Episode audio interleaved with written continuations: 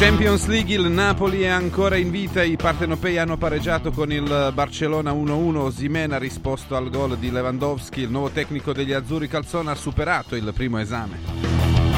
Nell'altra partita il Porto ha battuto l'Arsenal 1-0 e dopo le gare di andata degli ottavi di Champions, sorprendentemente tutte le tre squadre italiane hanno le chance reali per passare il turno e ripetere il successo dell'anno precedente.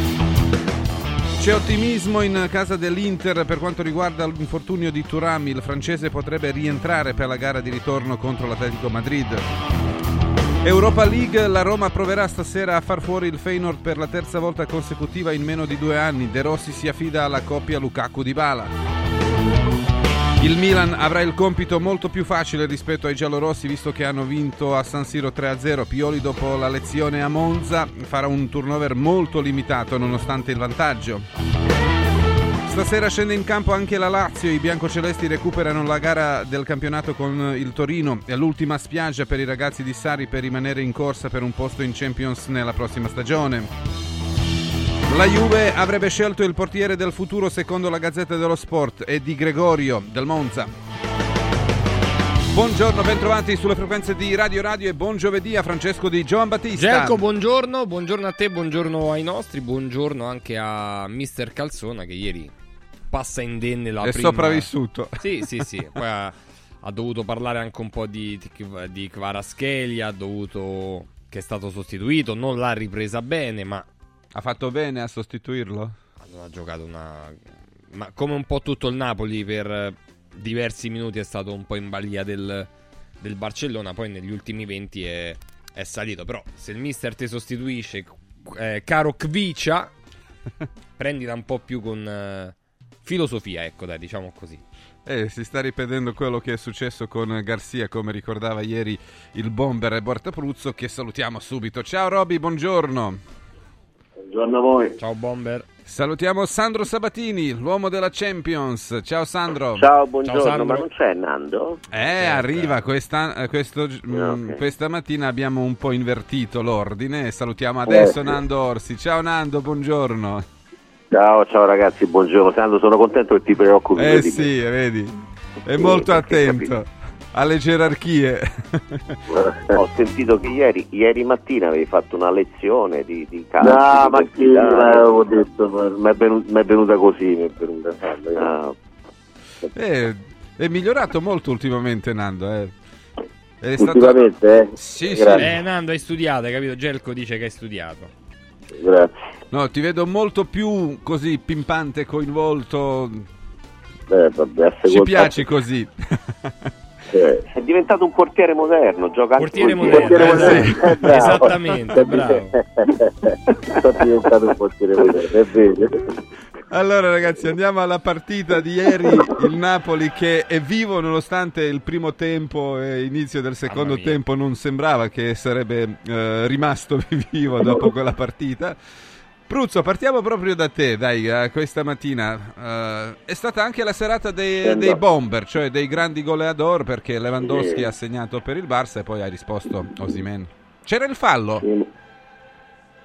O no, no secondo te? Sembrava, sembrava proprio che, che, ci fosse una squadra e quegli altri che, che, che erano lì, che erano messi lì per vedere un po' quello che potevano fare, insomma. Mi viene da pensare che il Barça ha tenuto in vita il Napoli però evidentemente ha, ha, dei problemi anche lui, no? anche lei, perché altrimenti non, non, si, non si, capisce perché l'allenatore già ha dato le dimissioni oppure l'hanno, l'hanno, mandato via, perché è una squadra che alla fine ha, ha dimostrato le sue debolezze, le sue fragilità rischiando nel finale di, però insomma il Napoli doveva fare una prestazione, eh, l'ha fatta attraverso una delle difficoltà, ha ritrovato lo schema, ha ritrovato il suo bomber di riferimento e quindi ti ripeto è in vita per la partita di ritorno però non mi dà l'idea della svolta no? io penso che il campionato saranno più o meno le solite problematiche e se qualche giocatore comincia a essere di nuovo già pronto a, non dico a, a protestare, a non accettare una situazione di cambio, di non presenza direttamente in partita, credo che il lavoro di questo nuovo tecnico non sarà facile manco per niente. Che segnale ha dato il Napoli, Sandro, ieri sera? E segnale de, intanto che, che come, cioè, de, dignità, ecco. Dignità nel senso che comunque ha fatto 1-1 esattamente contro Gen- come contro il Genoa, eh, solo che il livello del Barcellona era superiore. E insomma ha, ha onorato la Champions, secondo me ci, ci sarebbe riuscito solo con una prestazione, cioè è riuscito poi con una prestazione che comunque è stata naturalmente inferiore a quella del Barcellona, però è stata una prestazione dignitosa. Cioè, se questo gruppo si mette in testa di collaborare con l'allenatore di lavorare per bene, la partita di ritorno diventa una partita credibile, altrimenti sarebbe stato un massacro, come già quella di ieri. Quindi che segnale ha dato? Cioè, non è che dice è arrivato Calzone, quindi... No, no, ma infatti io pensavo, pensavo, più alla squadra, perché oggettivamente il mister non è che abbia potuto fare chissà che. Che la, la, la squadra ten, tenta di essere un gruppo ancora, tenta ancora di non dividersi, di essere unita. L'unico che ha giocato veramente una partita avulsa proprio dagli altri è stato Kvaraschelia, però vabbè, magari sarà stata una serata così. Mm-hmm. Nando, quali segnali sono arrivati dal Napoli secondo te? Ma il segnale importante è che Osimen ha fatto gol e è ritornato, quindi il Napoli ne, aveva bisogno e fortunatamente anche se non ha fatto una gran partita però l'ha messa dentro e questo è importante. Per il resto ho visto una squadra visto una squadra poco organizzata con un Barcellona invece tanto organizzato che poi dopo alla fine il migliore in campo è stato Beretto e Napoli negli ultimi 20 minuti ha fatto, si è risvegliato. Cioè Anghissà secondo me ha passeggiato per il campo per, per, 70 minuti gli ultimi 20 non capisco perché ha fatto quella partita. Così come altri giocatori no? e quindi ha tenuto in vita la partita e io, io spero. Però non mi sembra vabbè a parte che non poteva cambiare tanto però poteva cambiare lo spirito e lo spirito non mi, era, non mi è sembrato uno spirito battagliero nonostante il cambio di allenatore nonostante, nonostante la scossa. Però sai conti anche il Barcellona che secondo me ha fatto una gran bella partita l'ha lasciata aperta e ha guadagnato un punto per, per il ranking che questo è importante eh? perché perdevi eh, capito? Eh, invece così ancora ancora tiene a distanza le seconde, terze, le quarte, le quinte insomma per, per il ranking UEFA che è importante perché avere cinque squadre non è, non è poca cosa eh. quindi bisognerebbe anche pensarci a questa, a questa situazione che, che, allargherebbe veramente il, il, il, il, rank, numero delle squadre che possono arrivare in Champions League eh, specialmente se andiamo a vedere quante infatti eh, lottano per il quarto eh, posto. Eh. Sono tante. sono tante. Eh, capito, quello è. Allora, Osimen lo avete già notato, um, alcuni lo hanno visto un po' stanco, però comunque poi ha, ha risposto, ha, ha, fatto il suo. Ha fatto gol. Quanto è mancato? Cioè, ieri forse si è visto che uno così, Sandro, alla fine trova il modo per segnare e, e salvare la squadra. È anche un gol che lo, quello che ha fatto ha dimostrato diciamo una verve, una, una certa caparbietà. No, no, certo che, che ha giocato, insomma, era preparato um, dalla finale di Coppa d'Africa, preparava questa partita, quindi scusate l'ironia, però certo che ha giocato e che si è impegnato. Poi sai, il calcio eh, è bello anche perché eh, c'è pronto a entrare Simeone, Calzona gli dà tutte le indicazioni, allora eh. entri, eh, prendi il posto di Usimen, mi raccomando. Eh. L'ultima azione prima del, eh, prima del cambio Usimen fa gol, quindi eh, credo che questo non incida naturalmente né sul valore di Osimen né sul giudizio. La partita è stata buona di Osimen, ieri si è impegnato, non è stata facile, il giudizio è complessivo sul rendimento di quest'anno che non è, è scadente proprio ed è mm-hmm. irritante, ecco, scusate. Mm-hmm. e però magari adesso conclude in bellezza questa sua avventura napoletana che in ogni caso si concluderà a fine stagione perché andrà al Paris Saint Germain. Ah, sei sicuro che andrà al Paris Saint Germain? Cioè... Ora, cioè, mm-hmm. non mi fa non sì. mi mettere, capito? Si, perché si dice che andrà al Paris Saint Germain. Mm-hmm. Ecco. Gelco maledetto. appena, eh, maledetto sta molto attento a Gelco, caro Sandro. Ma sì, è tremendo, è tremendo. Eh? Allora, Bob... Gelco le parole hanno un peso pazzesco, specifico. Eh beh, se eri così eh, perentorio, va al Paris Saint Germain. Quindi su, visto, se, se, lo stato... dici, se, lo dici, 22 febbraio, cioè. Gelco subito lo ritwitta in serbo, capito? Beh, e poi firmando la fonte Sandro Sabatini, eh. Giusto, perché, perché quindi non scherziamo. Uh, Nando, ieri abbiamo anche visto cioè, due facce perché Bomber ricordava la reazione di Quarazchieli anche Francesco uh, quando è stato sostituito. Poi, vedendo come sono andate le cose, Calzone ha fatto bene perché il sì. Napoli ha giocato meglio. Infatti, quelli, che so, quelli che sono entrati hanno tutti dato qualche cosa. È anche famoso Lindstrom di cui si è parlato molto come sì, un secondo oggetto. Me, eh, secondo me ho dimenticato di dire che invece mi ha piacevolmente sorpreso Lindstrom, mm-hmm. che secondo me è stato un investimento di, da 30 milioni del Napoli, è stato veramente un fallimento, ma non perché per il giocatore, perché nessuno dei due allenatori ha creduto in questo ragazzo. Io non so se adesso i due allenatori abbiano ragione oppure ci abbiano visto male. Secondo me ci hanno visto male è anche vero però che quelli che escono dall'Eintracht Francoforte lo scorso anno stanno facendo dei campionati veramente mediocri. O no, Francesco, mi sembra, sì, no? non, diciamo che... Eh, se, se diciamo andiamo, che Camada... Se andiamo a prendere, esatto, Camada... Liga, Beh, Colomwani è stato pagato tantissimo, quindi insomma... Eh, sì. eh, quindi cioè, diciamo che quando escono... Però mi sembra che, che, che questo ragazzo abbia, abbia, dato segnali di risveglio, eh, forse anche di ruolo... non lo so, però insomma mi sembra, per quanto riguarda il resto, Parascheria, questi qua, è dall'inizio dell'anno che mandano a quel paese gli allenatori.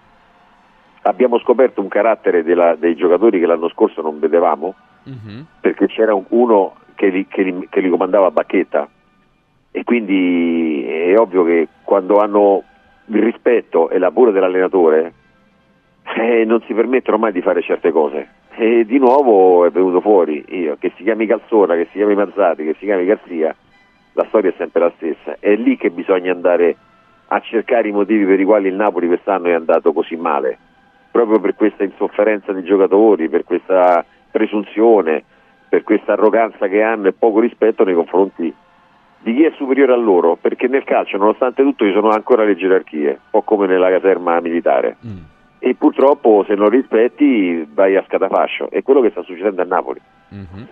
Roberto Pruzzo, può uscire dalla crisi, dal tunnel il Napoli senza Quarazchielia o serve anche lui insieme certamente serve a Osimen?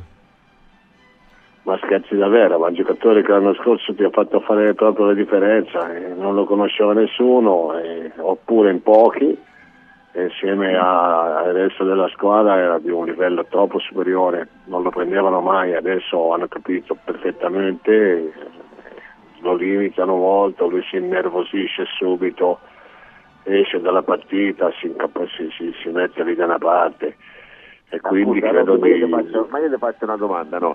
Ma te per 3-4 anni hai fatto 20-30 gol all'anno e prima, nel primo anno non ti conoscevano e va bene, però il secondo anno ti conoscevano, però hai fatto 30 gol uguali. L'anno dopo ti conoscevano e hai fatto 30 gol uguale. Ma qual è il motivo, scusa? No, no, ma sicuramente lui, lui eh. ha avuto un'evoluzione. Io non lo so se il fatto di guadagnare così poco rispetto, perché tutto vale ormai, tutto, devi pensare a, a dove sta di casa, se, cioè se si trova bene. Io più in generale credo che sia un forte giocatore. Che, che stia passando insieme al resto della, della compagnia, della, una stagione veramente allucinante per certi versi e che abbia le caratteristiche che abbiamo riconosciuto l'anno scorso però quest'anno ragazzi è, è in difficoltà è proprio in difficoltà e per di più mi sembra molto nervoso anche lui io non lo so a fine dell'anno cosa faranno cosa decideranno. È una stagione molto complicata. Voi non cambiare quanto ne vuoi di allenatori ci puoi mettere chi ti pare, questa è una squadra insofferente che, che mal, mal, digerisce certe, certe decisioni degli allenatori e che te lo fa proprio vedere. E questa è la cosa peggiore. E come avete visto Francesco Lobotka, per esempio alcuni giornali oggi lo bocciano dandogli 4, 4 e mezzo, gli altri, gli, gli altri eh, comunque gli danno la sufficienza, 6 per esempio. Ma cioè, è stato c'è... sicuramente un, un, po' più dentro il gioco. Però ieri Gelk è proprio stata una partita complicata per, per il Napoli, quindi 60 minuti di sofferenza. Ora, promuovere o bocciare un singolo calciatore, a parte Osimen che fa il gol, eccetera, a parte quelli che sono subentrati, boh, perché anche per esempio sul gol Rachmani è stato più o meno molto attento tutta la partita, poi sbaglia un po' i tempi dell'uscita, è stata una partita strana. Però Lobotka non ha fatto una partita pessima. Ha sbagliato qualche pallone, ma pure Osimen, prima del gol, quanti appoggi ha sbagliato semplici? Ah, gli avresti dovuto dare 4. Poi in realtà fa il gol, quindi non lo so, i voti sono sono un po' particolari. Io pure stamattina venendo ho letto infatti, infatti tanti punti interrogativi. Se finisce 1-0 tutti quanti hanno 4,5 5. Eh sì, esatto. Eh, è finita, è finita 1-1, Osimene ha preso 7 giustamente e i, i, voti si sono alzati, no? Però secondo me lo Lobotka ha fatto una gran bella partita. Boh, io non mi sembra. Per me anche sta male. Mm-hmm. Chi era quell'altro? Caiusta? Sì, sì. Caiusta inadeguato a, a clamorosamente a fare, a fare, queste partite di questo livello. È, in, è veramente inadeguato. E poi dopo Politano secondo me si è mosso, ma che de- cioè il Barcellona eh, uno bisogna anche pensare che incontrava una squadra come il Barcellona che dice vero sta in crisi, ma secondo me è una, una gran bella squadra, una squadra che ha personalità, poi dopo fa qualche errore lì, ma insomma mi sembra una squadra che poteva benissimo stare 2-0 eh, se non c'era Meret. Eh, Meret, quindi... Meret è stato importantissimo, ha fatto due parate. Eh, capito? Quindi per dirti, poi dopo ha avuto questa reazione, ha fatto 1-1, eh, meglio così, però insomma non è che giocava contro una squadretta. Beh, chiaro. E poi forse, eh, Sandro, la superiorità del Barcellona eh, ieri è stata proprio, se parliamo del centrocampo, cioè i tre del Barcellona hanno surclassato un po' i tre del Napoli. Sì, ehm, con Cagiuste soprattutto che è andato in difficoltà. Eh, Lobotka ha fatto il suo, anche Insomma si, si, è battuto, ma Cagiuste è andato in difficoltà.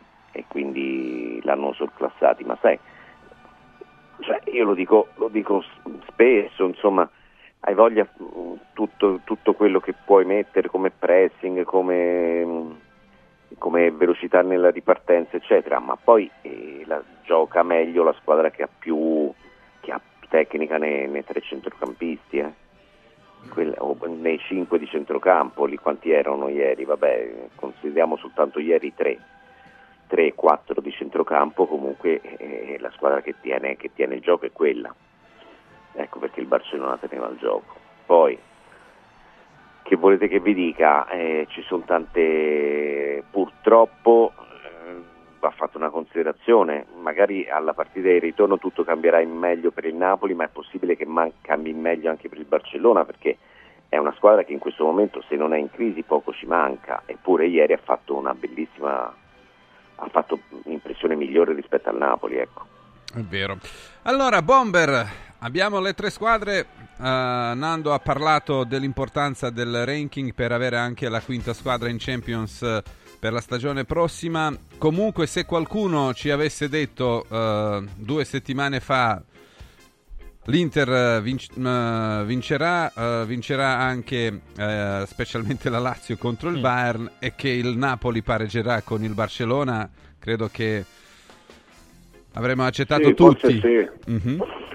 forse sì, pensavamo che fosse più complicata, che le squadre che, che, che le nostre andavano ad affrontare fossero di un livello molto più alto, invece il campo ha dimostrato l'incontrario, più o meno ha dimostrato che non c'è un dislivello così grande in questo momento tra le blasonate d'Europa e le nostre, a partire dal Bayern Monaco che mi sembra veramente un'altra di quelle squadre che, che mi è rimasto il nome, le figurine, ma che in questo momento hanno veramente una difficoltà. L'allenatore se ne va a fine anno, ma mi sembra che se ne è già andato nella mente dei calciatori eh, sì, sì, anche Tuchel come Xavi ha raggiunto l'accordo per lasciare la squadra. Sì, vabbè, ma quando rimani così negli ultimi 3-4 mesi rischi di fare a botte con qualcuno, eh. Perché è inevitabile, a volte inteso come... Ha fatto il vice di Tuchel, ecco, chi, sì. Eh, esatto. No, ma qualcuno vedrà che o che lascia o che, o che qualcosa succede col vice allenatore, ma sicuro, sicuro, sicuro. E, e quindi credo di sì, l'Inter poteva secondo me approfittare di un atletico che non mi è sembrato un granché in palla, però poi Gianni Visnati ti dice guarda che dal campo è, è più complicata di quanto si poteva pensare quella partita. Io in realtà non ho visto manco un tiro in porta dell'Atletico e, e va bene, va bene nel senso che la partita di ritorno sembra, sembra che sia bene nel senso tattico e quant'altro. E la Lazio ha fatto, la Lazio alla fine non lo so se sarà rammarico pure lei perché questo Bayern era veramente nelle condizioni di poter, di poter essere battuto magari anche con, con, una rete in più e quindi c'è un po' quasi di rammarico per le nostre squadre che, che, che a conti fatti hanno, mm-hmm. hanno, hanno lasciato sul terreno qualcosa in previsione del ritorno. Però se ci pensi Gelco ha ragione il bomber, no? Da una parte l'Inter che abbiamo detto tutti se avesse vinto 2-0 o 3-0 non avrebbe rubato nulla. La Lazio che addirittura vince 1-0 ma che avrebbe potuto eh fare anche Felipe altri Anderson gol, Felipe aveva, Anderson sì. eccetera. Eh, poi chi c'è stato? Il, ehm, ieri sera il Napoli, sì, il Napoli per Al Napoli che- è andata bene. è andata bene, poi per quello che è successo negli ultimi 20 minuti può in qualche modo trovare l'appiglio, però Barcellona sarà dura, eh. Molto. Sandro, invece 5-6 anni fa non sarebbe finita così. eh, e le nostre, secondo te, nel frattempo sono migliorate o le altre sono un po' peggiorate? Cioè, 5-6 anni fa a cosa ti riferisci? Se per esempio Che 5-6 anni fa eh, il Napoli giocava contro il Barcellona, l'Inter contro l'Atletico Madrid e la Lazio contro il Bayern, ovvero succedeva questo, perdevano tutte e tre, al massimo pareggiavano. Adesso in, questi- in- in queste due settimane abbiamo avuto due vittorie e un pareggio. Sì, ma ti devo comunque eh, correggere, caro Mhm. Gelco, perché siamo Oh, meno male, ti prendi la tua rivincita, è giusto. Capito? Mi prendo la mia rivincita. Siamo Vai. primi nel ranking. Sì, è vero. L'anno scorso, l'anno scorso abbiamo portato tre squadre in finale delle tre. Cioè, non è un momentaccio per il calcio italiano. Ma io proprio Secondo me. sottolineavo questo, che cos'è cambiato? Siamo Ah, migliorati o cambiato? gli altri sono un po' peggiorati? Questa era la domanda. Eh, Gelco, con me devi avere pazienza stamattina perché ho dormito poco stanotte e allora capito. E me, insomma, mi sono svegliato di soprassalto alle 8 adesso che mi avete chiamato voi, non capisco Eh beh, non avevi nulla. l'intervento da uh, Fiore. Ma no, no, no, no, no, no, quello ormai una volta ogni Ah, settimana, ah, dettato, ah, ok. capito? Eh, eh, eh. Quindi E ti lascia dunque- dormire, questo è importante. Sì, sì, sì, sì, sì. Ma dunque, che volevo dire? No, ma le- le- che cosa è cambiato? Che, che siamo un po' tutte e due. Comunque Mhm. il Bayern, è- il Bayern è nella, nella- nella peggior stagione della- degli ultimi anni. Su che cosa è cambiato con l'Atletico Madrid ci andrei cauto, caro Gelco, al pari del Barcellona, perché, Mhm. mh, perché insomma poi c'è la partita di ritorno e si fa in fretta a dire cose spericolate adesso. Cioè, l'unica squadra che veramente ha dato, che è stata surclassata è stato il Bayern Monaco. Eh. Eh, questa è la complimenti alla Lazio. Mhm. Eh, L'Inter ha, ha giocato molto meglio, qua a tratti ha anche dominato alla fine l'Atletico, però la vedo, la vedo molto pericoloso, non so quello che diceva Gianni Visnati vista dal campo e ieri il Barcellona ci vorrebbe proprio un'impresa del Napoli, eh, veramente un'impresa al ritorno. Eh sì. Nando, la tua? Il tuo giudizio complessivo delle gare di andata? siamo- delle ma io dico che invece siamo migliorati. Il nostro campionato, il nostro bistrattato campionato è migliorato. Perché, perché stiamo un po' proseguendo quello che abbiamo fatto l'anno scorso. Ora avere tre squadre in finale mi sembra esagerato. Però mi sembra che abbiamo un atteggiamento diverso. O almeno gli allenatori sono degli allenatori diversi, perché se tu poi li vai a vedere Inzaghi, eh, Pioli, eh, vediamo lo stesso De Rossi, ma anche, ma anche Sarri, sono tutti allenatori un po' offensivi. E quindi secondo me, anche come italiano, Mhm. eh, cioè sono- forse sono, sono allenatori un po' più europei, che cercano un po' la vittoria invece di andarsi a difendere. Infatti, io, infatti quando noi le- anche le partite no, che vediamo, che abbiamo visto, no, quella della Lazio, quella del, del Napoli, cioè non sono più partite dove le squadre italiane stanno lì dietro e ripartono in contropiede, cercano di fare qualcosa, Sì. infatti i migliori in campo sono quasi portieri. Quindi vuol dire che c'è una mentalità un po' diversa. Non lo so, sto dicendo forse una stupidaggine. No, no, Però mi sembra che, però mi sembra che, che il, il modo di interpretare le partite in campo internazionale, al di là della, della- della rottura di scatole di giocare il giovedì, il mercoledì, degli allenatori che rompono le scatole, io penso che sia un po' cambiata. E quindi non sono tanto i giocatori quanto il modo di giocare, perché i giocatori più forti stanno fuori d'Italia, eccetto qualcuno. Però il modo di giocare è, è diverso e secondo me le altre squadre non vengono più con una presunzione di pensare che tanto le squadre italiane prima o poi perdono dagli ottavi in poi, invece vengono con un'altra mentalità, forse, non lo so. Eh sì.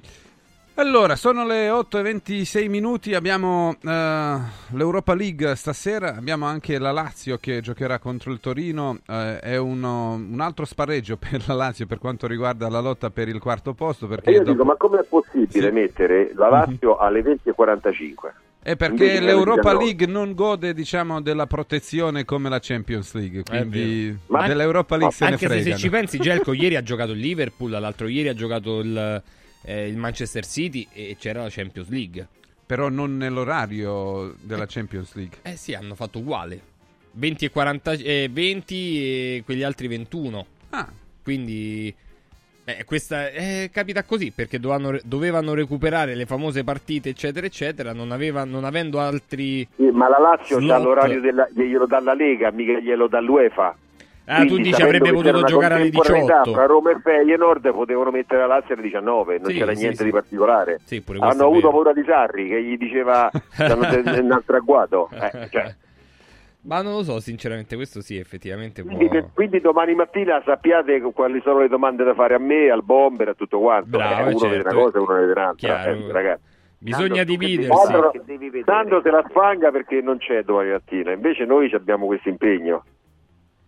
Nando, a un, con un cambio di un buon compenso prendo il tuo posto domani mattina. No, no, no, no, no, no, no. No, no, io non, non voglio, non voglio avanzare. Eh sì, dov- eh, Ascolta, ma che, devi, che partita devi fare stasera? Oggi? No, nessuna, però con due partite in contemporanea eh, cioè, si e deve dare un giudizio. E guarda solo la Lazio. Bravo, Nando guarderà la? Lazio, il Eh. Bomber No, guarderà la Roma, la Lazio, però, però devo dire che la Roma mi stuzzica perché il mio amico Daniele mi sta, cioè, cioè, capito, sono combattuto, è questo che è, capito che mi... Ma ti dà il permesso il bomber, ti dà il permesso il bomber, dagli il permesso di guardare solo la Lazio, anche se non pensa alla Roma eh, va bene uguale, diglielo un po' bomber. Eh? No, può guardare il primo quarto d'ora della Lazio. È vero, un quarto d'ora della Lazio Sì, lo un può- eh, quarto si può guardare poi si comincia la Roma. Esattamente, Puoi fare così, 15 puoi fare minuti. Precisi, così almeno senza... Per capire un po' no, la famosa fase di, di studio. Vabbè, comunque della Roma beh, visto parleremo tra quanto poco. eh. tirano in porta il Torino e la Lazio, Poco, dici, eh, poco sia il- quella di Juric che quella di Sarri, non credo che vedremo tanti gol. Vabbè, magari mai dire mai. Allora, vi volevo ricordare, prima mh, di andare all'Europa League, c'è anche il Milan, che però insomma si è portato abbastanza avanti col lavoro, ma non deve, non deve mollare la presa a livello mentale, che da Occhiali in Cantiere c'è ancora il porta un amico, significa che acquistando due occhiali da vista o da sole il meno caro è in omaggio. Può esserci anche un solo euro di differenza e quello meno caro ce lo regala Occhiali in Cantiere. Nei tre store appunto Capena, Colleferro, Frosinone è indifferente, trovate eh, la promozione Porta un amico ovunque, sia a Capena che a Colleferro che a Frosinone, sempre ovviamente anche sul sito occhialincantiere.it, così come trovate eh, da solo sorrisi tutto quello che serve per eh, avere contezza dello stato di salute della nostra bocca sui 5 studi di Roma, lo studio di Fiano Romano e ovviamente anche quello di Avezzano per ritrovare il piacere del sorriso, si, si dice così. Quindi, per una prima visita completa, lo sapete, col sondaggio gengivale, eccetera, vi do il numero che è l'800 58 69 89 858 69 89 solosorrisi.it Allora, martedì 27 alle 21 c'è un webinar che si chiama Comunicazione e autostima, è realizzato dal nostro eh, mental coach e, prof Sandro Corapi e ci sarà la possibilità gratuitamente solo per 100 ascoltatori di partecipare a questa diretta Zoom sulla comunicazione e l'autostima che deve essere appunto una mossa vincente nel lavoro nello sport e ovviamente nella vita. Quindi, se volete, 37 75 104 500 con scritto info corso mental power e vi indirizzeremo noi 37 75 104 500. Ora non so quanti posti ancora siano rimasti, però mh, mm, finché abbiamo comunicazione noi diamo, il, diamo spazio a tutti gli ascoltatori che vogliono partecipare martedì 27 alle 21 a questo webinar del prof Sandro Corapi che si chiama Comunicazione e autostima 3775 104 500. Chiudo questo momento, ci saranno 100 posti riservati ovviamente, l'abbiamo, l'abbiamo sottolineato, quindi chi prima arriva ha la possibilità di partecipare al webinar 3775 104 500. Chiudo andando da Mauris. Mauris, il numero uno del risparmio per la casa e la famiglia. Allora, Mauris, eh, noi saremo venerdì 23, quindi domani al Mauris del centro commerciale La Romanina per chiudere questa esperienza del eh, Vinci con Mauris 30.000 buoni spesa da 30 euro che vengono dati alle persone ogni 30 euro di spesa. Quindi la possibilità di vincere questi eh, buoni spesa ce l'abbiamo da Mauris e quindi tutte queste promozioni in corso, ma soprattutto capire, ma tanto si vedono benissimo dalla strada, ma avere contezza dei Mauris più vicini a noi, ecco, bisogna andare sul sito mauris.it. Mauris. Mauris, il numero uno del risparmio per la casa e la famiglia.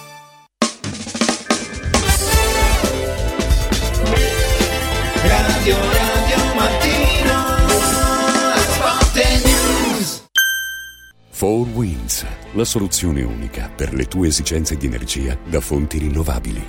4 Winds, the energy of the future. 4winds.it Diego, uno di questi giorni vorrei venire da Occhiali in Cantiere. Ma cosa devo portare? I vecchi occhiali, una prescrizione, che cosa? C'è solo una cosa che devi fare. Porta un amico. Da Occhiali in Cantiere per tutto il mese di febbraio vieni accompagnato da un amico, scegliete due occhiali, sia da vista che da sole, e il meno caro lo avrete in omaggio. Wow! Occhiali in Cantiere, qualità, convenienza e amicizia. Vediamoci da Occhiali in Cantiere, Capena, Colleferro, Frosinone. Giovedì 29 febbraio siete tutti invitati a Capodrise, in provincia di Caserta, per la grande inaugurazione del nuovo Iper Mauris in via Retella, ex area I Giardini del Sole. Troverete offerte imperdibili su detersivi, casalinghi, profumeria, pet care, elettrodomestici, cancelleria e giocattoli e molto altro ai prezzi più bassi d'Italia. Come sempre in diretta su Radio Radio dalle 8 alle 13. Mauris, i grandi magazzini italiani numero uno del risparmio. Mauris. Ciao nonno, come stai? Molto meglio. Con la stuoia Biofarmantalgic Plus tutti i miei dolori articolari sono spariti. Te l'avevo detto. Grazie alle proprietà antidolorifiche e antinfiammatorie della stuoia Biofarmantalgic Plus, anch'io sono tornato ad allenarmi. Allora organizziamo subito una partita a calcetto. la stuoia Biofarmantalgic Plus è un toccasana per chi soffre di infiammazioni articolari e muscolari. Agisce a livello cellulare durante il sonno in maniera del tutto naturale, non invasiva e autonoma. Chiama subito l'882 6688 o vai su stuoiantalgica.com e regalati il benessere. Riscopri l'importanza e la bellezza di un sorriso sano e splendente. I dentisti di Solo Sorrisi sono a disposizione per la salute e la bellezza della tua bocca.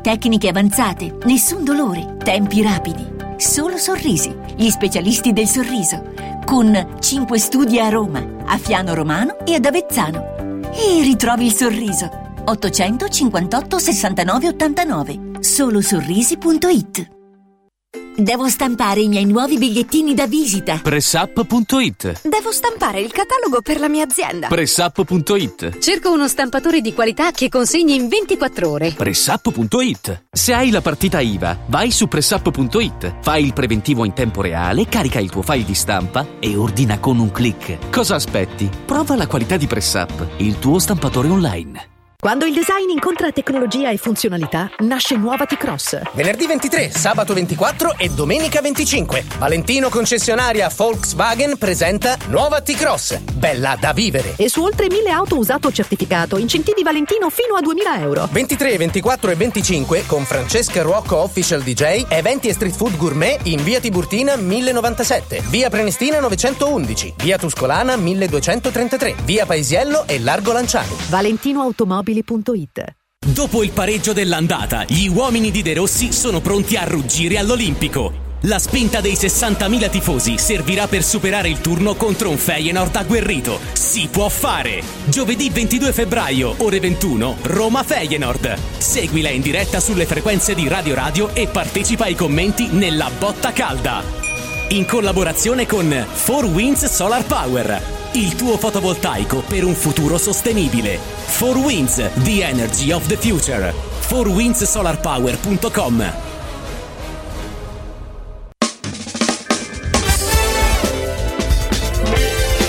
Radio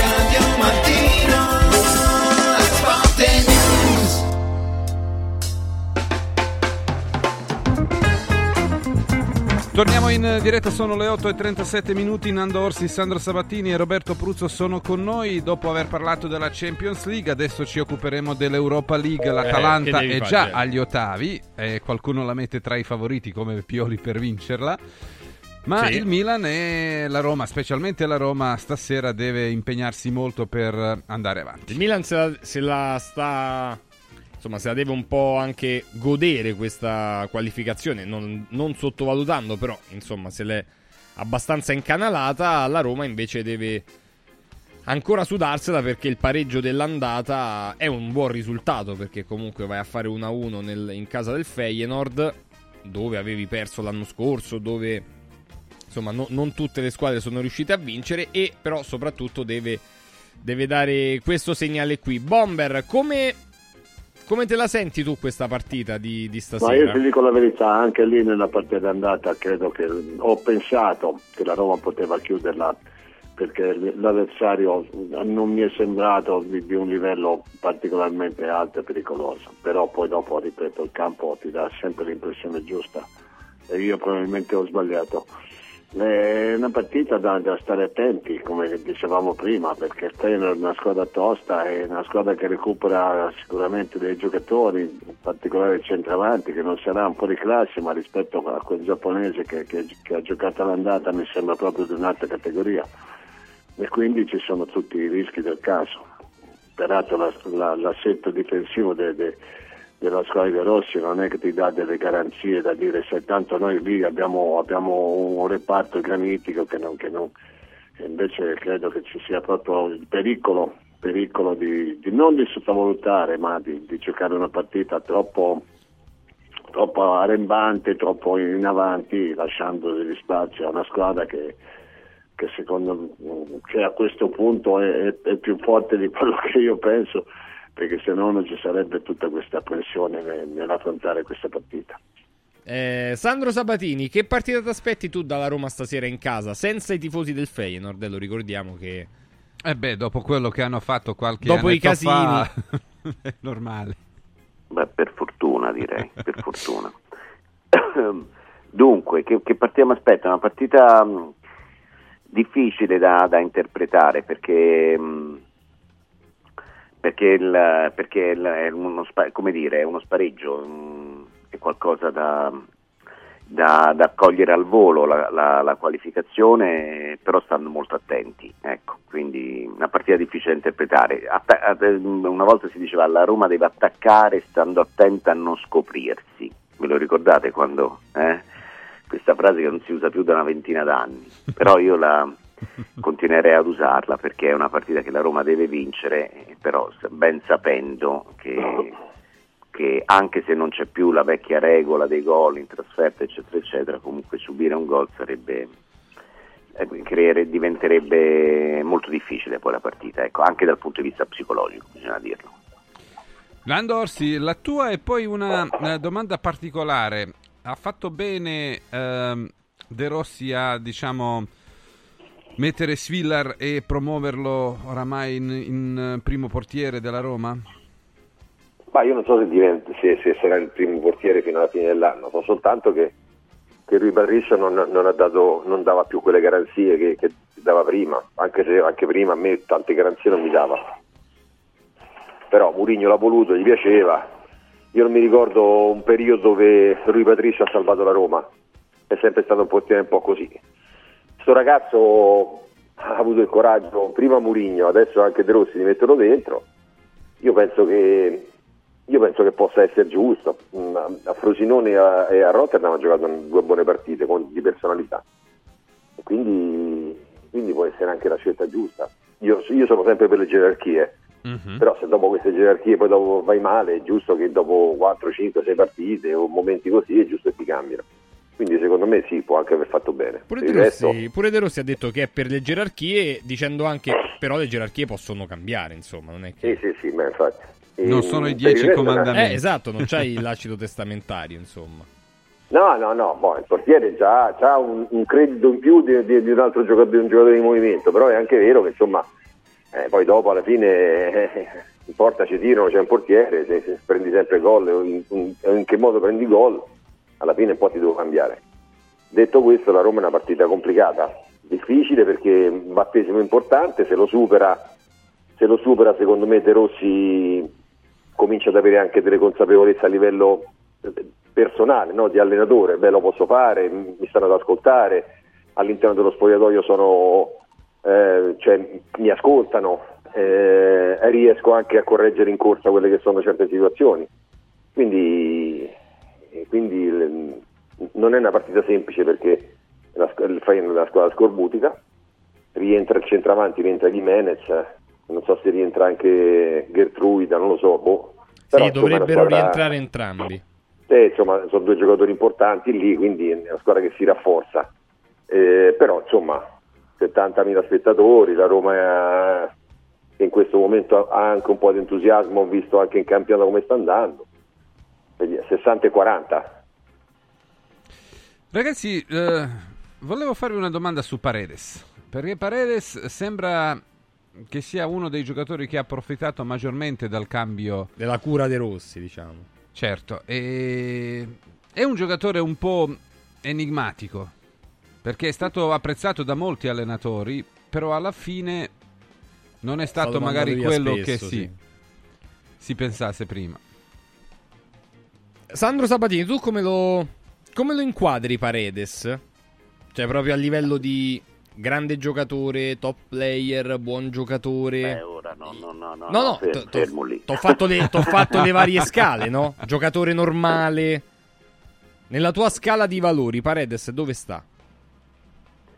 È un, un buon giocatore, niente di più.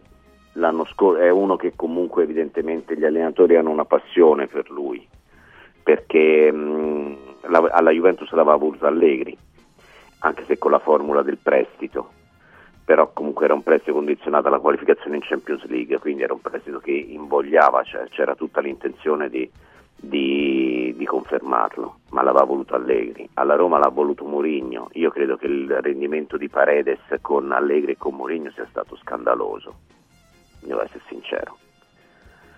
Ma, ma proprio, Sì, proprio sì, male, basso, male, basso, male, basso. sì, male, male proprio. Quindi adesso con De Rossi si sta riprendendo. Magari anche un momento. Io ricordo che l'Argentina, dice Paredes è campione del mondo, no? Sì. Capito? L'Argentina, l'unica partita che ha giocato Paredes titolare è stata quella con l'Arabia Saudita e l'ha persa l'Argentina. eh. Sì. Eh, eh, quindi eh, poi dopo è uscito di squadra, delle volte giocava, delle volte non giocava, un quarto d'ora. Vabbè, ahimè, vale anche per Lautaro Martinez. Lautaro Martinez secondo me una partita in più l'ha giocata poi della giocò da titolare. Paredes invece uscì proprio dopo quella partita lì e, insomma Entrò eh, Enzo entrò Fernandez McAllister- e Enzo McAllister. Fernandez, McAllister e De Paul Eh, e diventò il- praticamente il, il gran centrocampo dell'Argentina. E adesso con De Rossi effettivamente si sta riprendendo. Io se devo cambiare il giudizio eh, a me sembra che sia stato un buon, media- un buon gregario per tutta la carriera e quindi continua- eh, adesso che è in- al top con, con De Rossi resta comunque un buon gregario, un, ehm, cioè, un, eh, quando, quando Paredes gioca la miglior partita, la sua miglior partita è, equivale a un, aiutatemi voi, a un, allo vodka, ecco. Però non stiamo parlando di un giocatore che, quando tu facevi la sfilza, è apprezzabile, caro Francesco, la tua sfilza di definizioni che parte da top player che passa per campione, però potevi tranquillamente partire dal terzo gradino. insomma, Ah, vabbè, ecco, sì, certo. Ma in realtà quello che me- le prime cose mi erano venute in mente, quindi non, ha- non aveva un Certo, senso certo. logico la, la mia classifica. Bomber sta crescendo un po' Paredes eh, con, con sembra De che vada un po' più che, che, che abbia aumentato un po' i giri. Che peraltro Mourinho lo utilizzava proprio in quel ruolo lì centrocampo a tre lui va piano almeno andava piano. Adesso dà l'idea di, di essere un po' più un po' più in salute un po' più in condizioni verticalizza quando è il momento tira bene i rigori preso anche una traversa un po' più dentro il gioco mi sembra eh, così ha la sensazione può darsi pure che sia una, che sia una- un- un'idea nostra, perché forse lo vedevamo talmente a bulico in certi momenti, talmente sottotono, che l'impressione è proprio quella, che, che stia meglio anche a livello fisico in questo momento. E poi ieri in conferenza stampa eh, Nando Dybala ha detto mi vedo qui ancora per quanto riguarda Eh. il suo futuro. È un'apertura importante, secondo te è una dichiarazione di circostanza perché sei alla vigilia della partita importante, non è il caso di, creare diciamo, Casini. casini facendo le dichiarazioni diciamo, che non sono in direzione che aumentano diciamo, la motivazione e rendono la squadra ancora più compatta. Con tutto, con tutto il rispetto di Dybala che è un gran giocatore che in Italia ancora fa la differenza. Ma lui si vede ancora qui, ma perché le altre squadre, quelle importanti, vanno a prendere Dybala secondo voi all'estero con tutti i problemi che ha? Io penso proprio di no. Quindi Dybala farebbe bene, secondo me, a preservare la Roma come suo eh, veramente luogo di, di- di- di- di buon ritiro, perché qui la Roma è osannato, può giocare 15-20 partite all'anno, nessuno gli dice niente, prende anche un sacco di soldi, Eh beh, oltre ad essere un bravo giocatore. eh. Quindi, cioè, secondo il mio punto di vista, il, il- Dybala eh, eh, è, è- è proprio, è proprio arrivato nella squadra giusta e nel momento giusto della sua carriera. E quindi secondo me farebbe bene a, a cercare proprio di tenersela la Roma, non di andare via, perché poi se va via secondo me può andare a una squadra media, ma non va al Barcellona, al Manchester City o va a queste squadre qua. Va a delle squadre medie dove forse prenderà qualche soldo in più in Inghilterra, ma poi dopo è difficile anche andare a giocare. Il Dybala visto negli ultimi due anni qui a Roma, che gioca 5 partite e due sta fuori. Quindi detto questo, Paredes sembra un giocatore di altri tempi, il centrocampista di altri tempi, molto lento se non lo aggredisci, però la differenza fa il fuoriclasse, metti Pirlo e lui, che c'è una velocità di pensiero, quando prendi la palla tu già sai in testa dove la devi dare, Pirlo. Paredes invece prende la palla e fa tre tocchi in più, quindi vuol dire che è bravo tecnicamente, però non ha quella qualità della velocità di trasmissione palla, quindi è diversa come cosa. Quindi lo- lo- lo- la, la differenza tra il grande giocatore e il giocatore normale che gioca lì davanti è quella. Allora, sono le 8.50 eh, della Roma, parleremo anche eh, più tardi. Sandro Sabatini, eh, leggendo la formazione preannunciata del Milan, si capisce che Pioli, sembra almeno, abbia imparato la lezione, il turnover lo ha accantonato perché nonostante il vantaggio di 3 a 0 stasera Ah, vuole parte- rimanere tranquillo? Sì, a Eh, parte vedi. Giroud e eh, Loftus Cheek, tutti gli altri poi Giocheranno. certo Florenzi eh, gioca perché Calabria è infortunato, quindi è, è per forza che Obbligato. È obbligato come la scelta, però gli altri sono tutti titolari, quindi No, Gelco, però io e te siamo il vero punto forte della trasmissione del mattino quando ci troviamo. Perché tu lanci queste domande e io le contesto dalla Bravo, punta è giusto, Però- è giusto che tu lo Eh, certo. faccia. Eh certo, perché que- la gente ci sta a sentire, capito? Si schiera o con Gelco o con Sandro, è vero? Perché no? Grazie per Sai questo perché? complimento che possiamo essere sullo stesso Certo. livello, eh. Certo, certo. No, no, certo, Gerco, ci mancherebbe altro. Ehm, no, sai perché però te la contesto? Perché cioè, Pioli sbaglia stasera. Stasera deve far turnover. E non lo dovrà fare a Monza e non lo dovrà rifare in, in campionato. Mhm. Questa è la cosa, secondo me, Gelco, che è l- l- abbastanza incomprensibile. Cioè, stai andando a giocare una partita che hai vinto 3-0 all'andata. Io Loftus-Cheek e Giroud li lasciavo a Milanello, a Milanello proprio. Non- perché hanno magari il viaggio, capito, e si riposano meglio e sono pronti per domenica. E la formazione stasera Leao me lo tengo per il secondo tempo. Oddio, a- Monza ha giocato poco, eh, questo va Sì, detto, vero. queste valutazioni vanno fatte. Però in generale quello che non ho capito di Pioli è perché dopo il turnover inizia la gestione delle, delle forze, inizia dopo il 3-0 in casa contro il Ren. Lì devi fare i calcoli. Il turnover è il calcolo eh, anche delle probabilità. Quindi fai i calcoli dopo lì, dici allora rifaccio giocare i migliori contro il Monza, che tanto poi a Ren faccio una gita. Però Sandro E poi- Pioli ha eh. dichiarato proprio apertamente il Milan che loro vogliono vincere l'Europa League. E Forse... No, no, ma tu ma ho capito quello che dici, però dice non vuole rischiare niente. Capito? So, metti al quinto minuto il Ren va clamorosamente in vantaggio, se diventa una partita differente. Invece può darsi pure che non voglia, che non voglia rischiarla sta cosa. Lo so, allora, però, allora facciamo una cosa, l'importante è che non, che non abbia non solo la, che, che abbia questa, questa voglia di, di certezze, ma che abbia anche l'attenzione perché a Monza comunque poi aveva rimediato il 2 a 2 abbastanza anche in maniera rocam- meritata, ma insomma anche ro- fortunosa. Oh, ma una Eh, parentesi, appena ma fatto- Jovic eh, doveva essere espulso secondo te o l'arbitro ci è cascato un po'? Beh, gli ha dato uno schiaffo, ammazza Gelco un pochino. Però non era così... Se l'è cercata, eh. Izzo, come dico sempre, ci sono i giocatori che metti no, sull'almanacco le, le statistiche, capito? Gol, pres- presenze, gol, ammonizioni, rossi, espulsioni provocate, Izzo ce n'ha sempre una tutti gli anni, capito? L'anno scorso Di Maria, quest'anno Jovic. Io sì, la, ma- la mano, lo schiaffetto gliel'ha dato. Però sembrava lo schiaffetto di Tyson, sembrava. Eh. Insomma. Vabbè, guarda che se arriva... Eh, quella mano può essere piuma o può essere ferro, dicevano. Può essere ferro, eh, era ferro, eh. Ferro, è chiaro. Eh. Allora, cosa ne pensate di questa... No, eh, Jovic si becca due domeniche per una reazione, ma io veramente, vabbè, dai, lasciamo perdere. allora, Eh, Bomber, sarebbe tu cosa Ma tu perché contesti gli danno- come... Io non capisco perché gli devi dare uno schiaffo, io non capisco.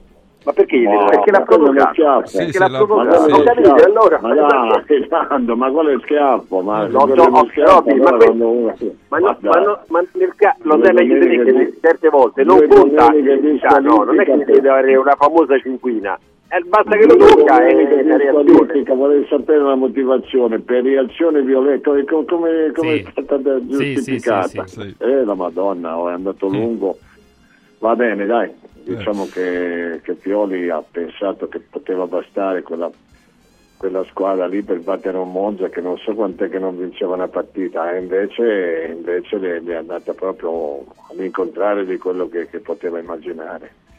E quindi eh, un'altra volta se- sembrava avviato a- a- ad agguantare il secondo posto, tranquillo, perché Pioli sta facendo il grande lavoro e come, come niente niente molli un attimino becchi 4 gol, Mm. anche se il 2-2 era un risultato da, da prendere proprio come oro colato e hanno voluto andare oltre, hanno preso ancora due gol.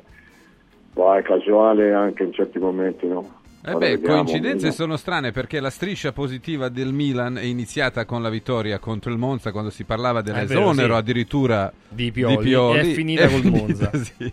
Sì, poi, poi questa idea che le squadre vogliono vincere tutte l'Europa League, ma, ma c'è il Leverkusen e il Liverpool che io non lo so mica se Eh. boh, che si fanno fuori da sole. Ma, Eh, ma loro, sai, devono vincere anche in campionati, eh, perché Liverpool... Ho capito, Eh, la ma- cosa ma è strana, le sembra- due squadre, cioè che giocano Europa League, eh, Sono le rischiano di vincere sì, la Premier e. Bundesliga. Dice voglio vincere l'Europa League. Eh, vabbè, eh, eh, vabbè, E questo vabbè, smentisce dai, quelli che parlano pure che giovedì ti fa male a giocare. Sì, Giovedì ti fa male, lo so. Allora, a proposito delle squadre, chiudiamo eh, la prima ora con eh, la Lazio che stasera gioca contro il Torino. Nando Orsi, eh, a Lazio mancheranno alcuni giocatori, eh, Patrick, Rovella, Vessino, Zaccagni, ma anche al Torino mancheranno giocatori importanti come Bongiorno, per esempio, che è uno dei pilastri della difesa. Sì, sì, è una partita complicata, difficile. Ieri stavamo parlando degli obiettivi della Lazio, gli obiettivi della Lazio sono partita dopo partita. Come faccio a capire, a sapere, dopo un campionato del genere, che la Lazio ha le possibilità per tornare a- a- a lottare per la Champions League? Cominciasse a vincere le partite, poi dopo si vede.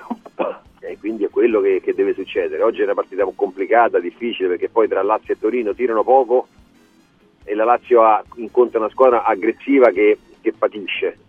Però, bene o male, diciamo che dopo, dopo la, la- la- la prestazione col, col Bayern Monaco è da lì che un po' deve ripartire, no? dal, dal- dal secondo tempo del Bayern Monaco e dal primo tempo del, del Bologna. Eh, non so se è semplice, non so se sarà facile, però, però se la Lazio vuole mantenere una speranza non per arrivare in Champions League, per rimanere in Europa, in Europa normale o Europa League o Conference, queste due partite tra Torino e Fiorentina minimo, eh, minimo 4 punti deve farli. Eh, Però 4 punti sono difficili perché Torino e Fiorentina, che in questo momento sono a livello della Lazio, la Lazio le va a incontrare fuori casa. Sandro, Comunque con mhm. Sesao, ieri a fine, con Sesao ieri a fine partita in un'intervista ha detto, ha detto Forza Lazio. Sì, sì? No. sì, sì, assolutamente, sì, sì. È vero. Lui è simpatico, eh. lui è simpatico, Sergio è simpatico, se lo prendi fuori dal campo è simpatico. Sandro Sabatini, il Torino è vero, non segna tanti gol, però quasi non li prende più, specialmente nel 2024. Eh, E c'ha un punto in meno della Lazio, eh, Eh sì.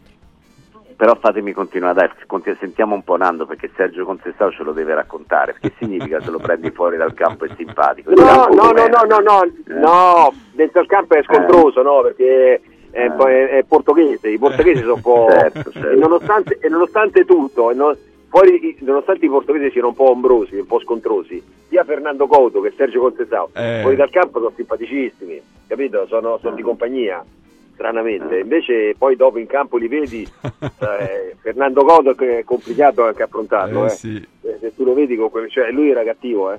cattivo, cattivo sportivamente, capito? E Sergio era uno incazzoso che si arrabbiava se non gli riusciva un dribbling, capito? Quindi era difficile anche da gestire, però ragazzi meravigliosi, capito? Vabbè, sul Torino invece la difesa l'ha messa a posto, no? Il Torino. Eh, la difesa l'ha messa a posto e, e appena metti a posto la, la difesa sembra tutto più bello, anche l'attacco, anche il gioco, anche il centrocampo e tutto sembra più bello.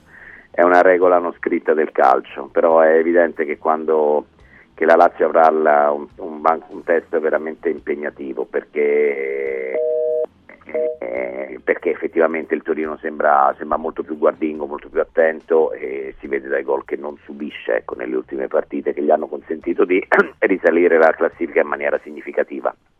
Grazie a Sandro Sabatini, grazie a Nando Orsi, buona giornata Ciao, ragazzi. ciao, a tutte e due, grazie Sandro, grazie al mister Nando Orsi. Tra poco prenderemo anche i, i nostri famosi nostri delle 9. Prima però lasciatemi salutare Giordano Ruega della Ruega Materassi. Giordano, buongiorno, ben trovato.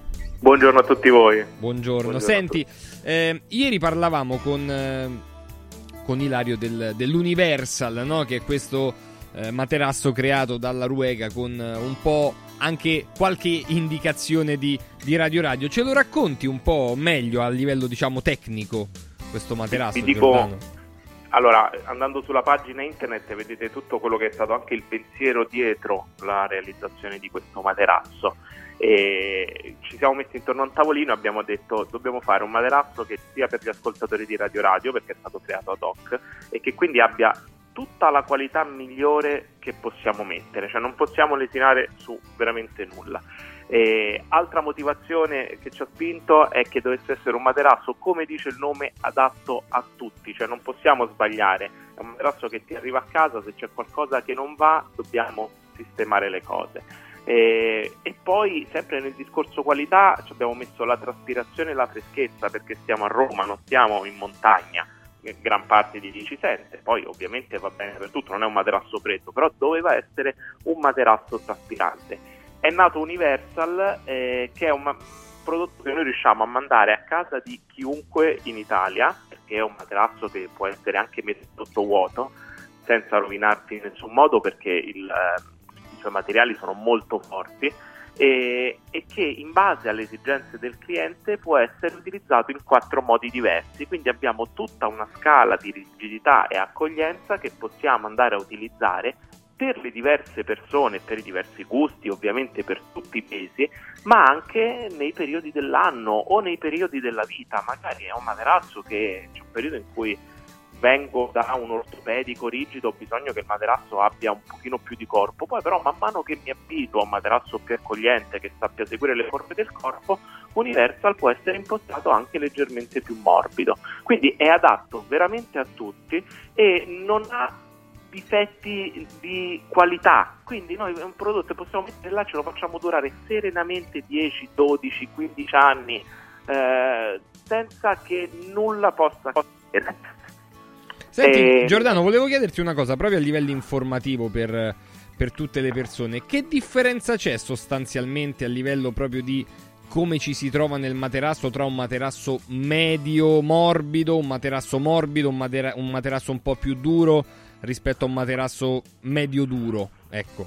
Allora, questa è una bellissima domanda perché eh, socialmente noi siamo abituati, ci siamo fatti dire, ci siamo detti, abbiamo cercato negli anni sempre i materassi rigidi, quelli che noi chiamavamo ortopedici. Eh, negli anni 80, 90 chiunque cercava il materasso ortopedico. Poi c'è stata la grande rivoluzione, ma vi spiego anche perché il materasso una volta noi dormivamo su materassi molto incurvati, su reti morbide che facevano un po' effetto amaca, le schiene curve si sentivano, si stava male. Quindi quando a un certo punto ci siamo accorti che indurendo il materasso la schiena era meno curva c'è stato un beneficio e, poi eh, da lì abbiamo perso un po' la bussola perché abbiamo fatto materassi sempre più duri. Oggi poi a un certo punto, intorno agli anni 2000, con l'avvento anche di Tempur e quindi il Memory, abbiamo scoperto che un materasso che sappia seguirle le forme del corpo in realtà mi lascia la schiena un pochettino più dritta. Ora, non tutti sono ehm, adatti a dormire su materassi morbidi, però vi faccio un esempio il più immediato, se dormo di fianco e ho una bella spalla larga, la spalla o mi viene compressa contro il corpo storcendomi la colonna, oppure entra dentro al materasso e la mia colonna rimane dritta. Quindi l'idea di fondo di un materasso anatomico è questa, però il campo del materasso anatomico, quindi che segue le forme del corpo, è molto largo. Posso dormire su una cosa che sia quasi rigida o una cosa morbidissima e quello è molto personale, perciò nasce Universal perché ha quattro gradazioni e quando ti arriva a casa, in funzione dei tuoi gusti personali, te lo imposti e vai a sfruttare tutto il range sostanzialmente. E tutto il range di materassi dal, dal morbido fino al più rigido li trovate nei 5 negozi di Roma della Ruega Materassi e ovviamente, ovviamente sul sito ruegamaterassi.com per farvi un'idea, ma se poi entrate in uno dei 5 negozi che tra l'altro sono bellissimi, eh, trovate le persone come Giordano che vi possono veramente indicare qual è parlando, eh, capendo le vostre esigenze, qual è il materasso, qual è il letto che più si confà a quello che desiderate voi. ruegamaterassi.com. Mi raccomando, grazie Giordano, buona giornata. Grazie, che buongiorno a tutti, grazie mille, buona giornata. buongiorno anche a te, buona giornata. Tra poco i nostri delle 9, mi raccomando, che arrivano per commentare la partita del Napoli e per fortuna a un certo punto dopo un po' di torpore si è svegliato Osimen, a tra poco. Radio Radio Mattino 4 Winds Energy. Scopri l'offerta luce e gas per un risparmio garantito in bolletta. 4 Winds, the energy of the future. 4windsenergy.it Vinci con Mauris. Dall'11 al 23 febbraio Mauris mette in palio 30.000 buoni spesa del valore di 30 euro. Tenta la fortuna, partecipare è semplice. Basta recarsi in un punto vendita Mauris in tutta Italia e ogni 30 euro di spesa ricevi un gratta e vinci e puoi vincere subito un buono spesa da 30 euro da utilizzare per il tuo prossimo acquisto entro il 30 aprile 2024. La fortuna ti aspetta da Mauris. Operazione a premi valida dall'11 al 23 febbraio 2024 fino a esaurimento tagliandi. Scendi in campo per la prevenzione. Dai un calcio al tumore al seno. Ricorda che i controlli periodici sono fondamentali per la diagnosi precoce. Per questo l'8 marzo Seno Clinic dedica solo alle ascoltatrici Radio Radio una giornata di esami a tariffa agevolata. Prenota subito allo 06 36 30 34 91. Seno Clinic ti aspetta a Villa Mafalda in via Monte delle Gioie 5 a Roma. Info su senoclinicroma.com. Vinci con la salute. Controlla il tuo seno. Convenzionati con le maggiori compagnie assicurative. Non svendere il tuo oro. Adesso è il momento giusto per affidarsi a Universo Oro, il migliore da sempre. Fino a fine mese valuta il tuo oro a partire da 42 euro al grammo. 42 euro al grammo netti, senza commissioni, con pagamento immediato. Un'occasione d'oro. Universo Oro, il tuo banco metalli, a Roma in Viale Eritrea 88, numero verde 800 13 40 30. Universo-oro.it Benvenuto Lipo, il nuovo straordinario integratore naturale della Sirt Life per combattere stanchezza, affaticamento, fame nervosa, sbalzi glicemici, grasso nel sangue e nervosismo. Lipo, testato scientificamente, interviene stimolando il metabolismo. Lipo è innovativo ed efficace. Scopri Lipo su radioradioshop.it e approfitta delle combinazioni Lipo più Sirt 500 Plus al prezzo speciale solo per gli ascoltatori di Radio Radio. Lipo più Sirt 500 Plus per elevare naturalmente il tuo livello di benessere. Marco, ti posso chiedere un bicchiere d'acqua? Certo, come la gradisci? Posso fartela liscia a temperatura ambiente, fresca, poco frizzante, molto frizzante, un po' briosa? Linda non sa che Marco ha appena acquistato il depuratore d'acqua Acqua Bria. Funziona ad osmosi inversa, può regolare la frizzantezza nella gradazione preferita ed è garantito 10 anni. Bevi bene, spendi meno di quanto paghi le bottiglie di plastica e aiuti l'ambiente. Acqua Bria, un gusto tutto italiano. 800 933 659 acquabria.com Casa e beni aziendali pignorati, usura, anatocismo, cartelle esattoriali, accordi con la banca o con la finanziaria. Ah! Basta incubi! Chiama Sdebitop, il top del gruppo Sdebito. Avvocati e consulenti esperti ti aiuteranno a uscire dalla crisi e a risollevare la tua attività. Sdebitop si rivolge a privati, imprenditori e aziende agricole. Sdebitop ha sedi in tutta Italia. Chiama ora 850 60 30 o vai su sdebitop.it. Fuori dai problemi con Sdebitop, il top del gruppo Sdebito. Ti abbiamo aiutato a guidare in sicurezza ovunque tu fossi diretto. Ora ti porteremo in un futuro migliore. Carroom, l'unica concessionaria esclusiva Volvo a Roma. Carroom, al chilometro 33 e 7, carreggiata interna del GRA, uscita uffici finanziari. Da Carroom trovi anche offerte vantaggiose di noleggio e oltre alla normale manutenzione puoi fare la revisione, sostituire i pneumatici e avere un eccellente servizio di carrozzeria. Carroom, più Volvo di così. Volvo Carroom.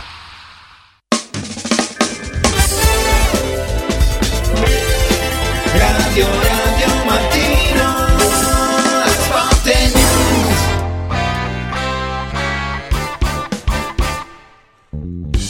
Alle 9, 9 minuti salutiamo Furio Focolari. Buongiorno Furio. Ciao Furio. Buongiorno, buongiorno a voi. Buongiorno. Ci dai un voto al Napoli velocemente subito, poi entriamo ovviamente nel... Però voto.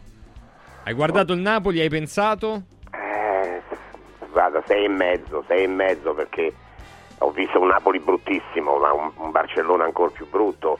E il primo tempo ho visto la partita forse più brutta di quest'anno, però poi il Napoli si è ripreso, ha giocato, ha avuto, ha avuto, se non altro orgoglio, quindi sei e mezzo. Sei e mezzo. Stefano Agresti, buongiorno. Ciao Stefano. Ciao, buongiorno, buongiorno a tutti, buongiorno. Il, tuo voto, sì. Il tuo voto. Beh, sì. Io francamente ho visto, ho visto un Barcellona brutto ma un Napoli peggiore. Comunque dico 6, dico 6 al Napoli, ma male, molto male il primo tempo, prima mezz'ora molto molto male. Mm. Eh, e poi ne parliamo, ma insomma male male. Tutti delusi, tutti delusi. Gianni Visnadi. Ciao Gianni, buongiorno. Ciao, buongiorno, buongiorno a tutti. Ci dai anche il tuo Sei. voto? 6. 6 sono d'accordo, 6, 6. il, il gol di Osimen fa la differenza tra un 6 e un 4. Anche, anche forse per eh, diciamo a livello personale, no? Può il gol fare- perché veramente Osimene aveva sbagliato tutti gli appoggi possibili, immaginabili. E Eppure, eppure poi E poi ha segnato. E poi ha fatto gol, sì. Roberto Pruzzo. Bomber. Ma io de- Buongiorno, io ho debuttato stamattina dicendo che il Barcellona ha tenuto in vita il Napoli e quindi confermo l'idea che insomma una squadra con più, con più consapevolezza, con più certezza avrebbe potuto veramente chiudere la, la- la partita. Quindi anche per me è, un- una sufficienza perché poi essere riusciti in qualche maniera a rimettere in piedi, a rimettere in sesto una partita del genere eh, è comunque un, un segnale, diciamo così, che, che la squadra ha avuto una buona reazione. Oh, entriamo dentro la partita, insomma, Furio, tu dicevi la- io pure sono d'accordo, una delle partite più brutte, insomma, anche a livello proprio tecnico, tanti appoggi sbagliati, confusione. Eh, c'è da dire che nel primo tempo però il Napoli è stato tenuto lì dal portiere, perché Meretta ha fatto tre interventi, ah, due sicuramente, ma tre importantissimi.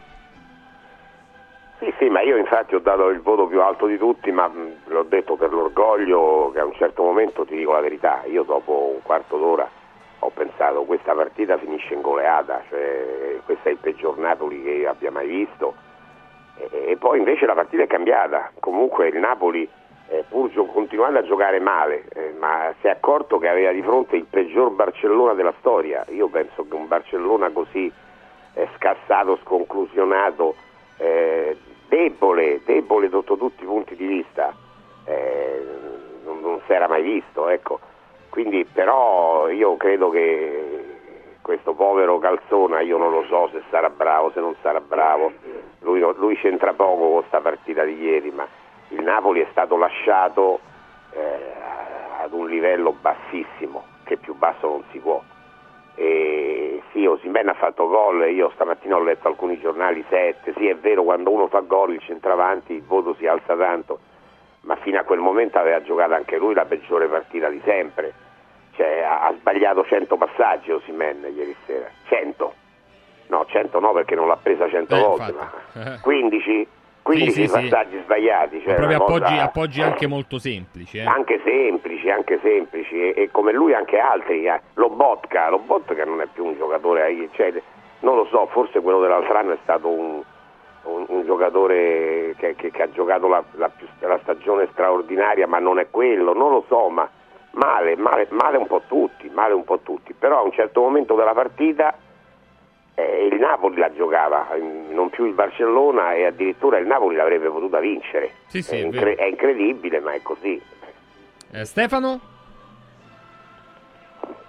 Ma eh, la partita è stata mh, molto molto brutta, molto deludente, anche il Barcellona ha fatto veramente poco, però ha fatto decisamente più del Napoli, soprattutto nella prima mezz'ora. Eh, io credo che alla fine poi eh, credo che, che avere Osimen anche nel momento nella, nella serata in cui gioca male, eh, credo che poi alla fine avere i grandi giocatori conti, perché, perché Osimen ha sbagliato tutto, però poi alla fine si è risolto la partita e si è tenuto in vita.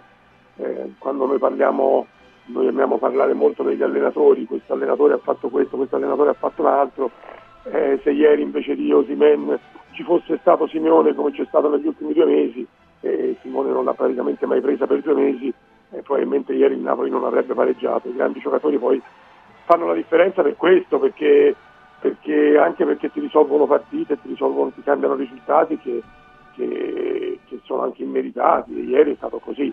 certo Calzona se ci pensi non è stato sfortunato perché stava per togliere Osimen, si erano già Sì. cam- spogliati sì.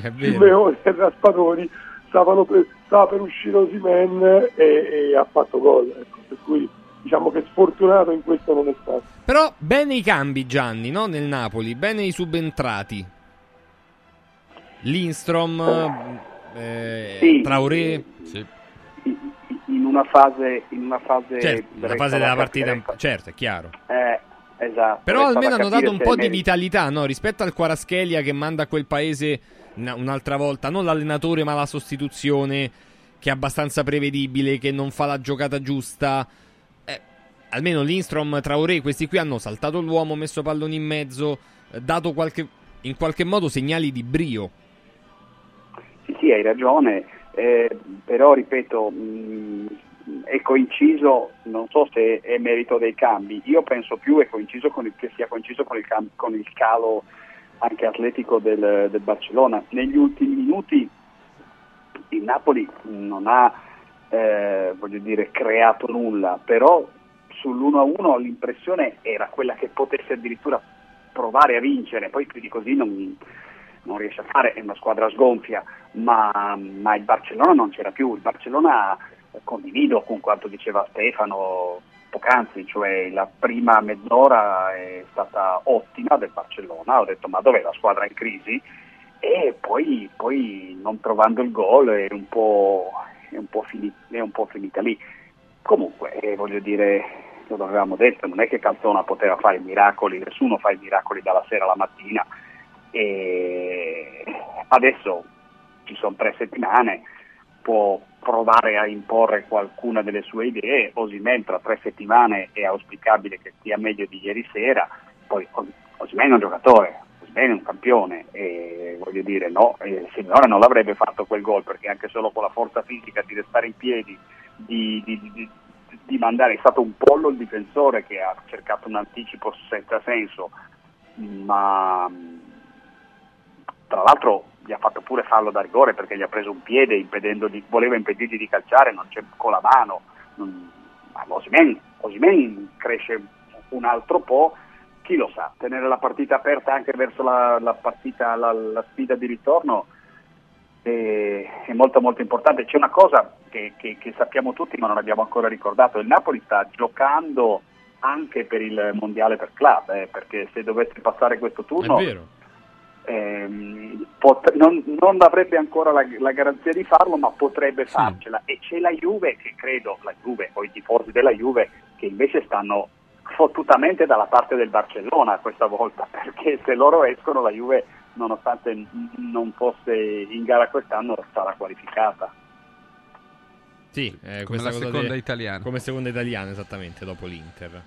Bomber Sono tanti soldi, eh, sono tanti Eh beh, soldi, il mondiale per club sono 50 tantissimi soldi. minimo 50 poi si può arrivare anche a più di Sì. 100 eh, Sì. vincendola Pazzesco.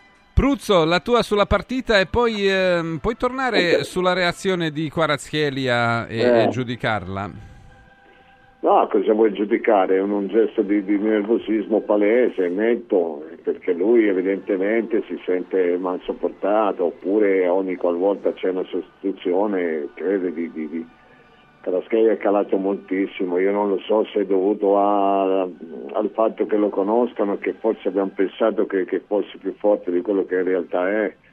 Io penso che questa questione dei, dei- dei guadagni sia predominante, che lui sia molto forte che quest'anno come tutta la squadra stia trovando delle difficoltà tecniche ma anche mentali, è una squadra questa che, che- che va per conto suo, che può trovare anche un picco di una grande partita quando ci sono le grandi occasioni ma che generalmente non ha quelle- que- quella struttura e quell'organizzazione, que- quella, quell'amicizia che ci deve essere tra, tra compagni di squadra nel, nel- giocare col, col sorriso, no? perché l'anno scorso è stata veramente uno- una, una grande cavalcata, un'emozione per tutti loro e quest'anno fanno fatica a ritrovarsi.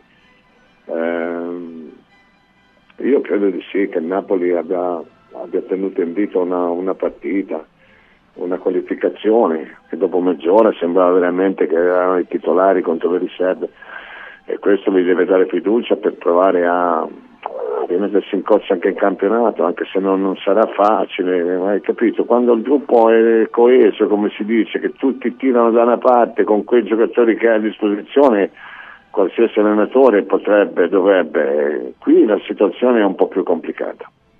Quali sono le percentuali, Furio, secondo te, di passaggio del turno? Ma secondo me rimangono come erano. Non- il fattore campo non- non- non- secondo me non incide più di tanto. Non è più come una volta. Sì, è, beh, è chiaro che giocare in casa è meglio che giocare in trasferta, però io credo che un, un 55 il Barcellona e un 45 il Napoli, 60, 40, insomma è chiaro che è favorito il Barcellona, ma non moltissimo perché, perché il Barcellona mi ha profondamente deluso.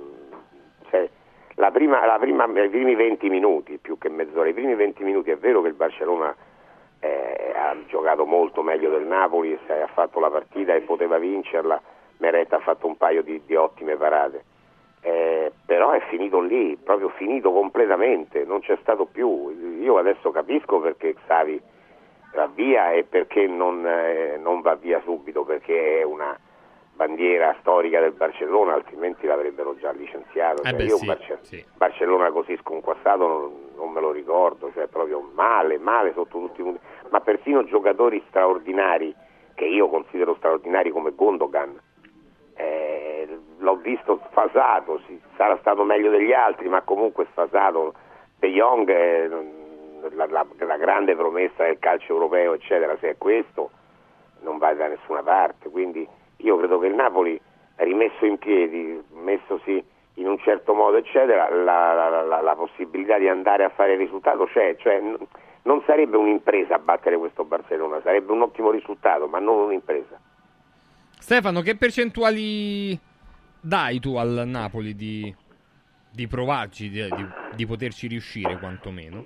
Ti dico la verità, eh, sì, io penso il 40%, eh, il Montjuic non è il Camp Nou, una situazione anche di- diversa dal punto di vista ambientale, eh, il Barcellona fatica a ritrovare anche un po' il calore dei, dei propri tifosi in quello stadio, eh, nello stadio olimpico, ehm, quindi un po' può incidere pure quello, quest'anno non sta aiutando niente il Barcellona, però francamente vista la partita di ieri il Napoli deve crescere perché il Barcellona, che, che è un Barcellona deludente, a me sembra che ieri sia stato comunque eh, superiore al Napoli per lunghi tratti della partita.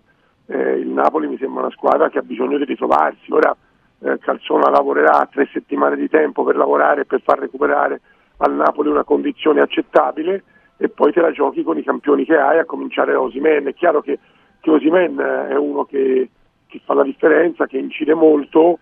Eh, nei momenti di grande difficoltà avere dei campioni eh, ti aiuta, ti aiuta tanto.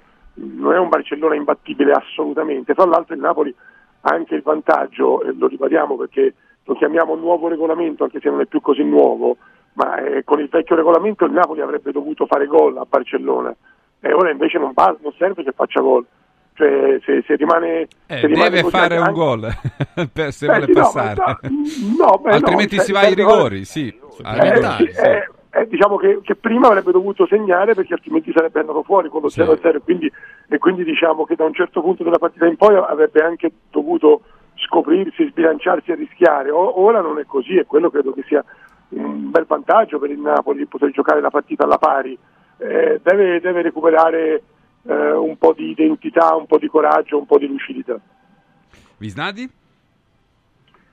Ma guarda, io n- non ricordo di aver fatto le percentuali del pre-partita, però mh, il giudizio di Furio mi sembrava, cioè la- il pronostico, la previsione di Furio mi sembra un po' largo. eh, io avrei detto 80-20 prima e dopo la partita di ieri ti dico 90-10, perché la partita di ieri dire, eh, ci ha dimostrato che il Barcellona è più forte, nonostante tutto. Gioca in casa, giusto il ragionamento sul gol in trasferta, ma deve fare un miracolo sportivo il Napoli per passare, cioè non... Eh, deve girare tutto in un certo modo, è normale. Sì, cioè storto agli altri, vuoi dire, Francesco? Eh sì, è chiaro. eh, devi... Ricordiamo la vittoria, agli altri. ragazzi, del Chelsea di 12 anni fa.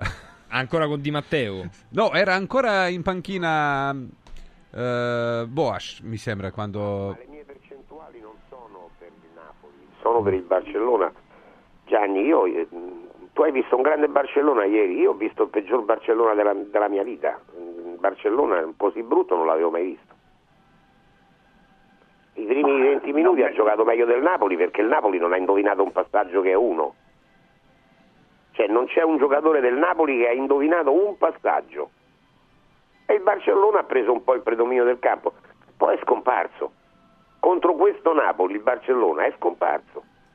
E 90-10 mi sembra larghissimo, cioè forse sbaglio io, ma probabilmente sbagli anche tu, magari la verità sarà nel mezzo. Sì, sì, sì, sì, sì, sì. Cioè io vedo una partita, A senso unico. una mission quasi impossible. Eh. Bomber, le tue percentuali. No, perché- No, perché l'impressione che ti dà il Napoli è proprio di non, di non riuscire a essere in partita e di fare fatica a trovare le distanze, a trovare quello che... perché noi siamo anche condizionati tanto dall'anno passato, secondo me, da come giocava questa squadra con, con gli stessi elementi, perché lascia stare Stocchime, ma, ma voglio dire che, che, eh, però non c'è Spalletti, è chiaro. Eh, que- questa situazione ci condiziona anche nella valutazione di, di questa squadra che è fatta di ottimi giocatori ma che al momento sembrano ognuno per conto loro. Ma io penso 70 La mia- che- io penso che il Barça abbia il 70% di possibilità di, di- di- di passare il turno rispetto di un Napoli che se cresce come, come è auspicabile può essere una squadra molto pericolosa, soprattutto se, se tu hai la presunzione di poter andarli a prendere alti, a fare quelle partite con degli spazi dove, vabbè, staremo a vedere. Io credo che, che il Napoli debba essere un po' meglio di qui a tre settimane, ma un po' meglio, tanto meglio. Furia un però, gruppo... però forse, però forse un po' di questo io francamente sono più da- dalla parte di Furio francamente ecco, non, non ho visto il, peggior Barcellona della storia però ho visto un Barcellona che si può battere o che si può portare ai, ai supplementari. Ho visto un Barcellona che non è affatto irresistibile cioè un Barcellona contro cui il Napoli se la può giocare. Cioè diciamo che il Napoli dell'anno scorso eh, se lo sarebbe Avrebbe mangiato vinto, questo sì, Barcellona se lo sì. sarebbe mangiato questo. Eh, e, e- e penso che non, non serva però il Napoli dell'anno scorso per batterlo, serve sicuramente un Napoli molto migliore di quello di ieri sera, però eh, dobbiamo tener conto che il primo punto di partenza è che il Barcellona Ecco. intanto deve fare gol. Serve Quarazchelia soprattutto e eh, più di un eh, ascoltatore eh, che ci ha mandato messaggio stamattina, ma anche noi dicevamo nelle settimane precedenti, anzi ci chiedevamo, ma non è che poi Quarazchelia diventi Zarate del Napoli? Pensa, ci stavo pensando, Gerco, stavo pensando proprio a Zarate. Perché sì, il primo anno di Zarate fu stra- gli dovevi sparare per fermarlo. E, e- e poi è scomparso. Carascheria dà questa impressione, eh. purtroppo, purtroppo dà questa impressione. Speriamo di no, ma l'impressione la dà. Mhm. Visnadi?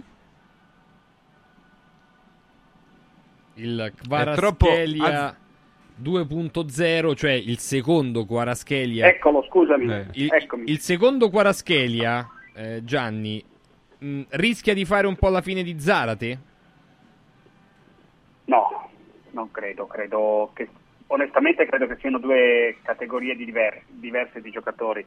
Eh, secondo Carascheglia deve uscire, secondo me eh, sta pagando, l'anno scorso veniva esaltato dal gioco della squadra, dalla non conoscenza che si aveva di lui e, e anche dalla facilità con cui tutto gli veniva, cioè si, gli, gli riusciva, si autocaricava.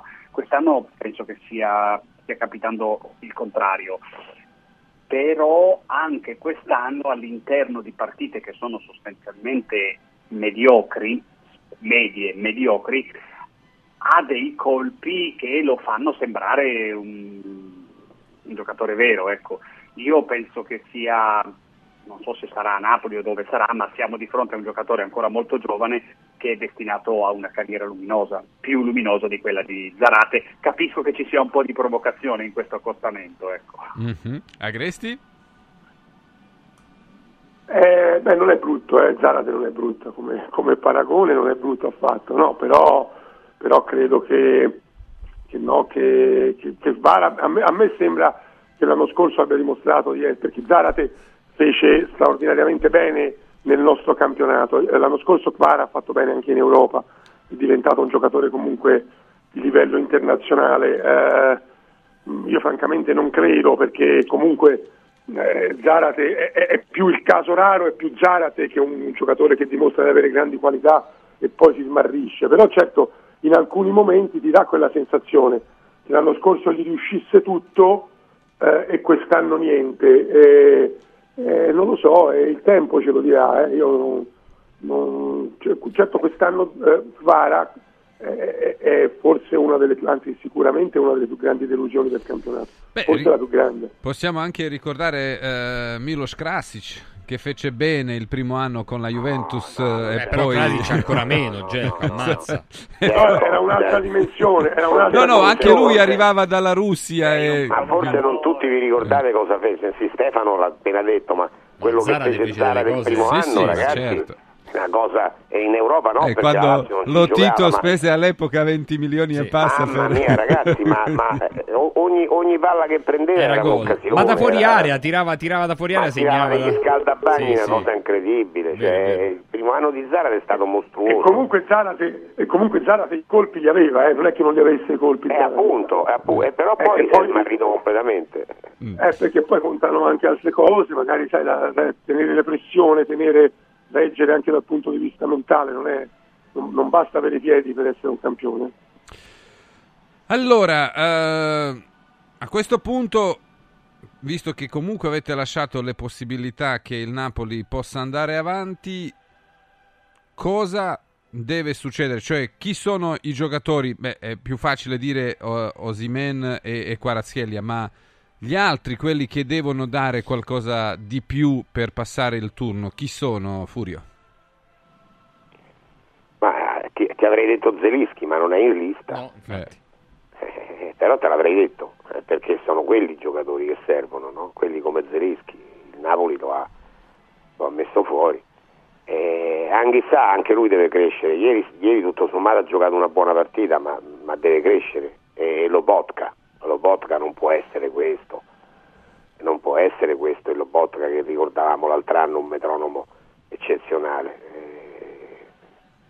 E poi che altro ti posso dire? Chiaramente di Caraschelia abbiamo parlato, cioè il Napoli si deve aggrappare comunque, deve sperare che, che Kvaratskhelia non sia Zarate, deve sperare che Osimen torni ad essere quello che è, eh, al 100%, e poi ripeto, Anghissà e Lobotka, non, non c'è, sì forse deve crescere anche Di Lorenzo, ma non è Di Lorenzo che, che fa la differenza, sono questi al centrocampo che ti ho appena detto. Mhm. Agresti?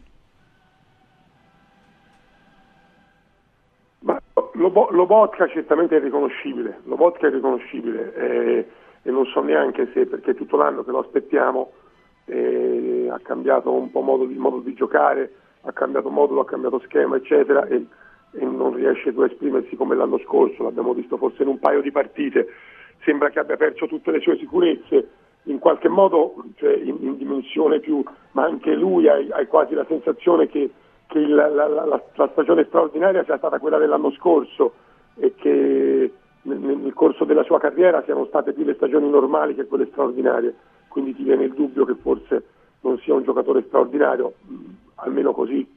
Eh, ora, ripensando anche a Kvaratskhelia e, e Zarate, comunque credo che Lobotka sia un elemento fondamentale che, che debba crescere, oltre ovviamente a Kvara. Eh, e poi Osimen ieri a me ha colpito molto il gol che ha fatto perché ho avuto la sensazione di uno che, che è di un'altra categoria e che anche quando sta male, perché, perché Osimhen Sì, non sta sì. bene fisicamente, anche quando sta male, anche quando gioca male, poi alla fine ti risolve la partita e, e quelli sono giocatori unici. Quindi io credo molto nella possibilità che, che sia Osimhen a portare il Napoli avanti in Champions. Gianni? Osimen, Osimen, solo Osimen, sempre Osimen, cioè anche perché dobbiamo ricordare una cosa, che non bastasse tutto il resto, cioè Osimen ha deciso di andare via, De Laurentiis ha deciso di venderlo, Osimen de- di- del, di questi primi sei mesi di stagione mh, non è il giocatore del- dello scorso anno, ha certamente mercato perché è un giocatore vero, un giocatore diverso, un giocatore forte. Beh, Sandro Sabatini Però- è certo che andrà al Paris Saint-Germain. però Mm. qualche gol, qualche gol importante, bello come quello di ieri, di sicuro non fa male al suo- alla sua borsa, al suo- alla, alla sua quotazione e tutto. Sì, può essere che vada a Paris Saint Germain perché, perché Paris Saint Germain ha bisogno di un attaccante, ha i soldi per prenderlo e, e probabilmente passerà davanti, passerà davanti a, Alla boutique di a- Napoli a- e prenderà. alle squadre della, pre- al- alle squadre della Premier. Ecco, con- non- onestamente non credo che sia già fatta l'operazione, però è molto, è molto Probabile. Mhm. probabile, sì.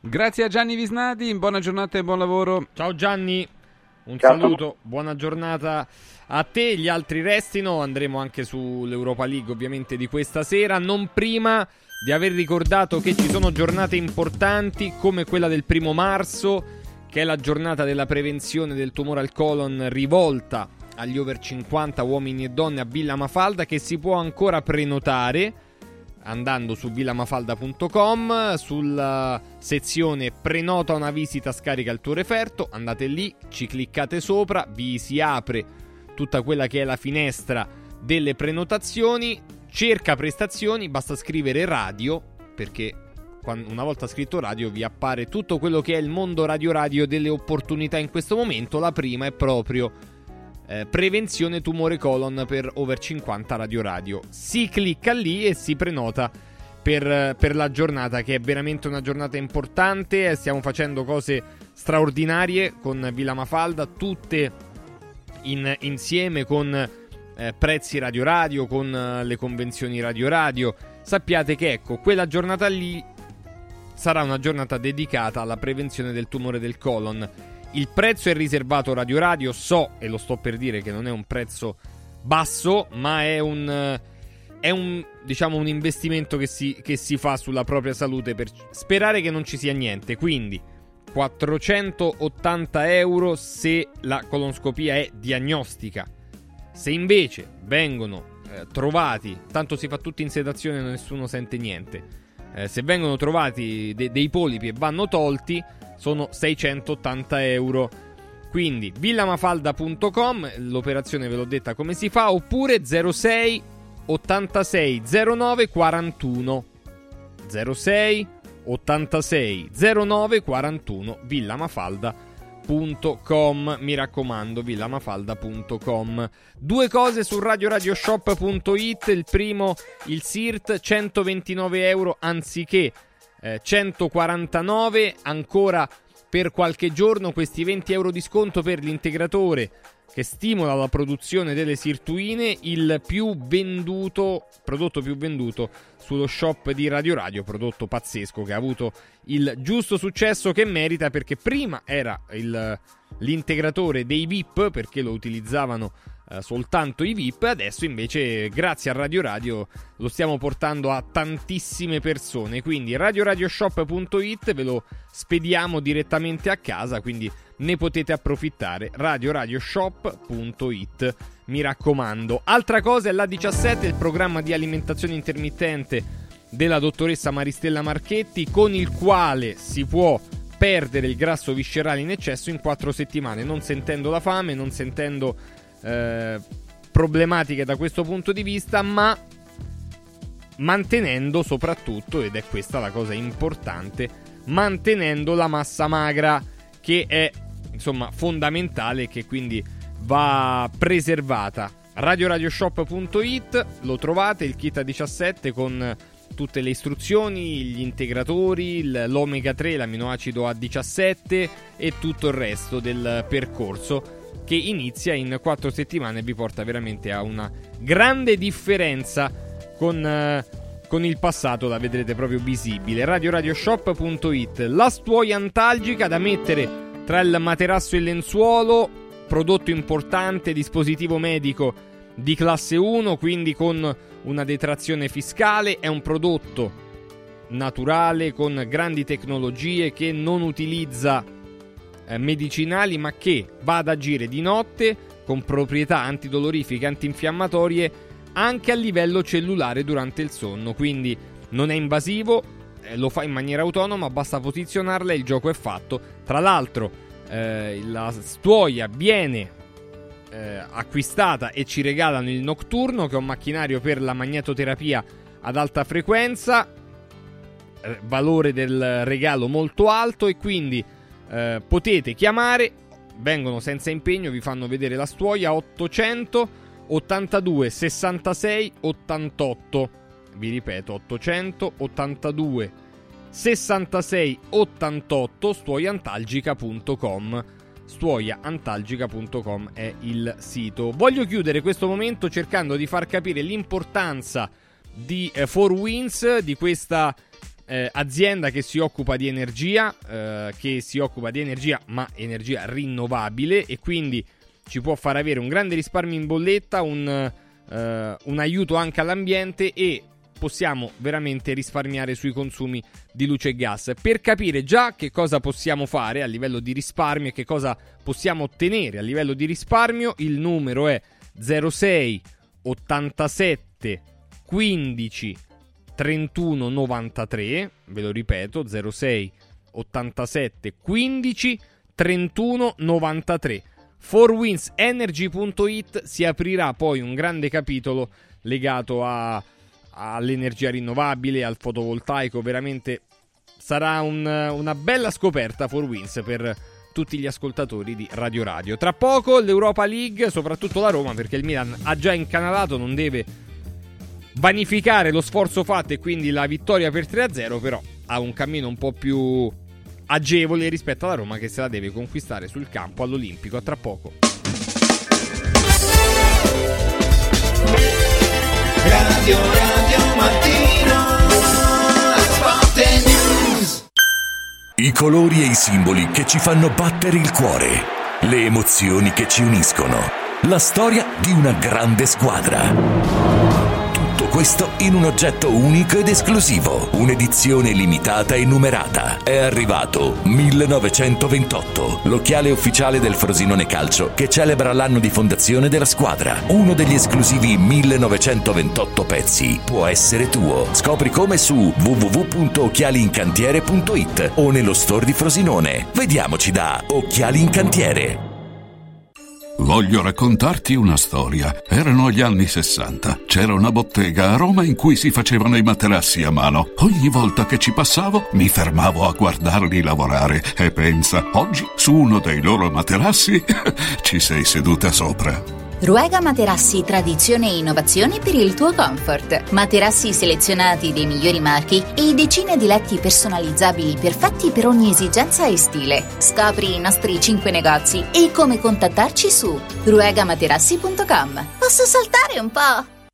Amici in Viaggio è il nuovo network di professionisti specializzato negli affitti a breve termine che trasforma il tuo immobile in una fonte di guadagno. Amici in Viaggio si rivolge a chi possiede uno o più appartamenti nel comune di Roma e offre un pacchetto completo per la gestione della locazione. Dalle pratiche burocratiche all'accoglienza ospiti alla pubblicità. Invia alcune foto del tuo immobile su WhatsApp al 351 78 55 99 5 o a info chiocciola amiciinviaggio.it oppure chiama il 351 78 55 99 5. Affida il tuo appartamento ad Amici in Viaggio e inizia a guadagnare da subito. Scendi in campo per la prevenzione. Dai un calcio al tumore al seno. Ricorda che i controlli periodici sono fondamentali per la diagnosi precoce. Per questo l'8 marzo Seno Clinic dedica solo alle ascoltatrici Radio Radio una giornata di esami a tariffa agevolata. Prenota subito allo 06 36 30 34 91. Seno Clinic ti aspetta a Villa Mafalda in via Monte delle Gioie 5 a Roma. Info su senoclinicroma.com. Vinci con la salute. Controlla il tuo seno. Convenzionati con le maggiori compagnie assicurative. Coraggio e innovazione. Questi gli ingredienti alla base del successo della Quadrifoglio Immobiliare. Una realtà unica per know-how e varietà di proposte che assiste e accompagna il cliente in tutte le fasi della compravendita fino al rogito notarile. Un network di agenzie che copre Roma, Ostia e Viterbo, dove ad accogliervi ci saranno i nostri collaboratori cresciuti e formati dal mondo quadrifoglio. Quadrifoglio Immobiliare, da 30 anni con voi. Una soluzione per tutti. La soluzione fortunata. Antò fa freddo. Antò fa freddo. Non ce la faccio più. Accendi la caldaia Vylant. Ecco fatto, amore. L'ho accesa. Mmm, Antò fa caldo. Pochi giorni fa con la Calor Plus ho installato una caldaia a condensazione della Vylant con sole 12 rate da 95 euro e mi hanno anche regalato 7 anni di garanzia. Eh, con questa caldaia mi sto togliendo tante soddisfazioni. Fallo anche tu con la Calor Plus. Chiama subito lo 06 86 21 3671. Antò. Dopo il pareggio dell'andata, gli uomini di De Rossi sono pronti a ruggire all'Olimpico. La spinta dei 60.000 tifosi servirà per superare il turno contro un Feyenoord agguerrito. Si può fare! Giovedì 22 febbraio, ore 21, Roma-Feyenoord. Seguila in diretta sulle frequenze di Radio Radio e partecipa ai commenti nella botta calda. In collaborazione con 4Winds Solar Power, il tuo fotovoltaico per un futuro sostenibile. 4Winds, the energy of the future. 4windsolarpower.com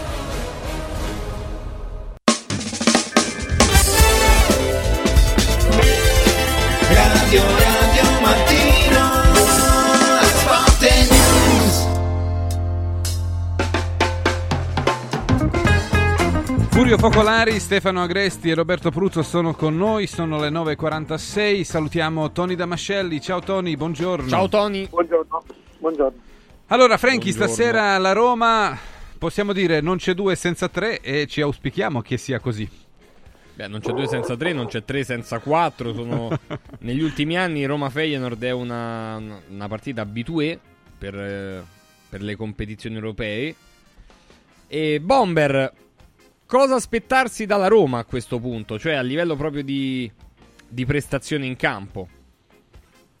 Aspettiamo che la squadra abbia una continuità di, di- di- di- di prestazione soprattutto, perché l'idea di De Rossi è quella, è quella che abbiamo visto, però durante i 90 minuti ci, ci sono stati nelle partite che si sono susseguite anche dei, dei- dei passaggi non, non- non ottimali e questo non deve succedere perché in una partita secca come quella di, di stasera dove parti alla pari non ti puoi permettere distrazioni.